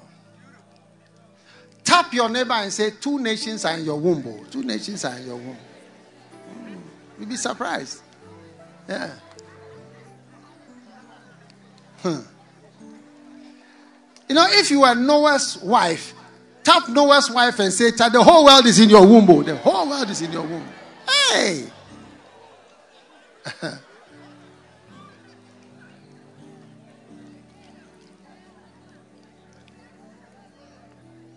How many are surprised that Adam had Adam and Eve had daughters? How many never knew that Adam and Eve had daughters? Yes. Beautiful. Now lift up your offering and let's pray. Father, thank you for this project offering we are giving today. In Jesus' name we pray. Amen. All right. Ushers receive this amazing offering very quickly. And then we are going into our holy communion. Today's Holy Communion, you know, we are praying against cancer. Amen. We are praying against emerods and the botch. Amen. And what else? The scab and the itch in every itching spot is, and scratching place is healed. In Jesus' name. And what else are we praying against?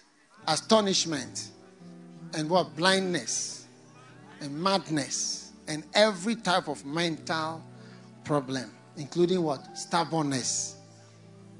Amen. In Jesus' name. Ashes, hurry up, hurry up, hurry up, hurry up. You are giving cash. If please learn how to give on the mobile money. Even I have had to learn how to do it. Do you see? Although I haven't fully learned it, but I'm still learning. You get it? I'm a slow learner, but at least in the end I learn it. Amen.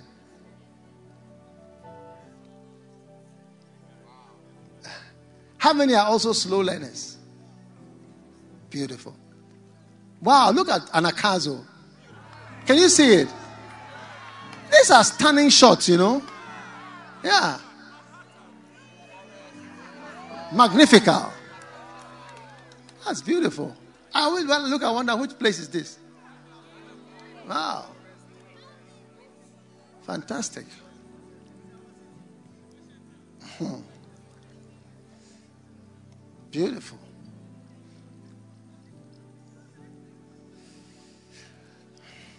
Now, it's a great blessing. Father, thank you for your blessing, your power. Thank you for this offering. Thank you for everything we are giving. And thank you that we are all part of building your church. One way or another, we are building your church. We give you thanks. In Jesus' mighty name, Lord. Amen. All right? Are the ashes finished? We need all ashes to be in place. Okay. Wow. Wow, what is this? Hey. Fantastic. This is magnifical.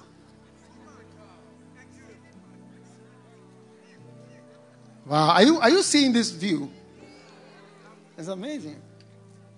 You can't even recognize where it is. Wow. You see the beautiful hills I was talking about? Yes, you see, Adam has not finished filling all those places. There's still a lot of space. Is that a car down there? I think so. The car is very small. Yeah. Wow, fantastic. Somebody is doing his work well, I tell you.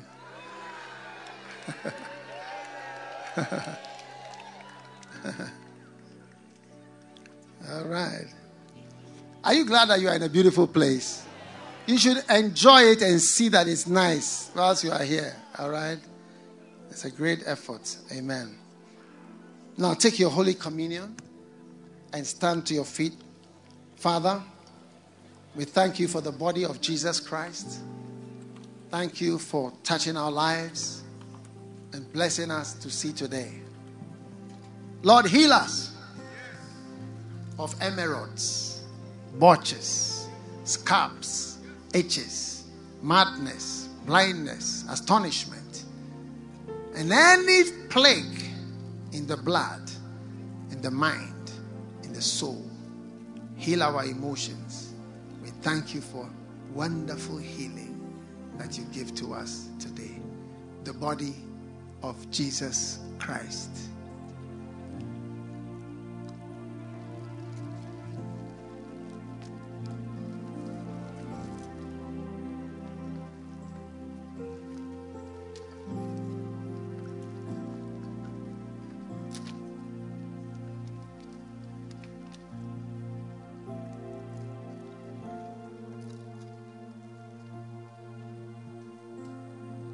How many have made a mistake before? You know, if you've made a mistake, the Bible says If any brother is overtaken in a fault, you who are spiritual, restore such a one in a spirit of meekness, considering thyself, lest thou also be tempted. God never throws away anybody. Never. The Bible says there's one sin that cannot be forgiven, and that is the sin of blaspheming against the Holy Ghost. If you blaspheme against me or anybody, you can be forgiven. Anything you do, you can be forgiven. And today, this blood speaks for you. May you be forgiven and restored and redeemed by the strong Redeemer through the blood of His Son, Jesus Christ. The blood of Jesus Christ.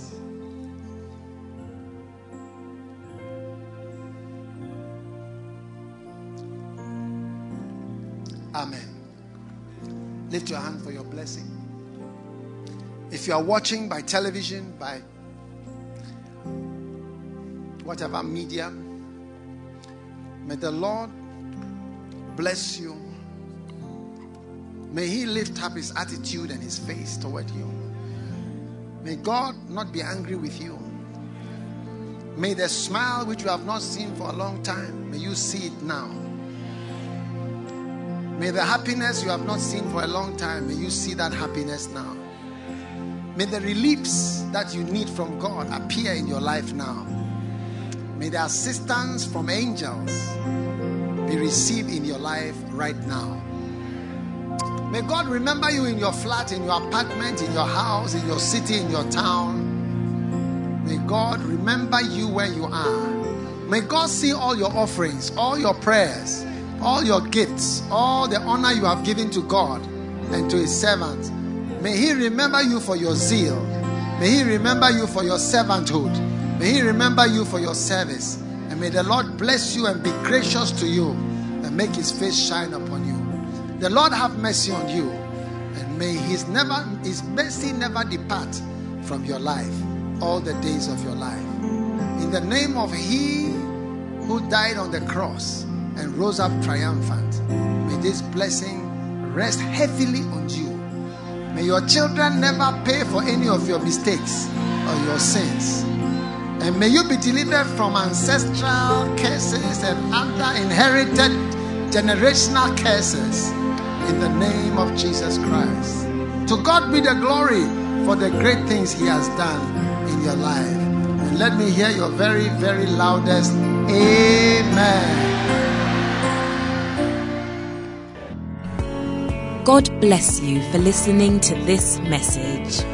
Visit www.daghewardmills.org today for more audio and video messages, information on upcoming events, and so much more. Make sure you subscribe to this podcast to receive new messages every single day.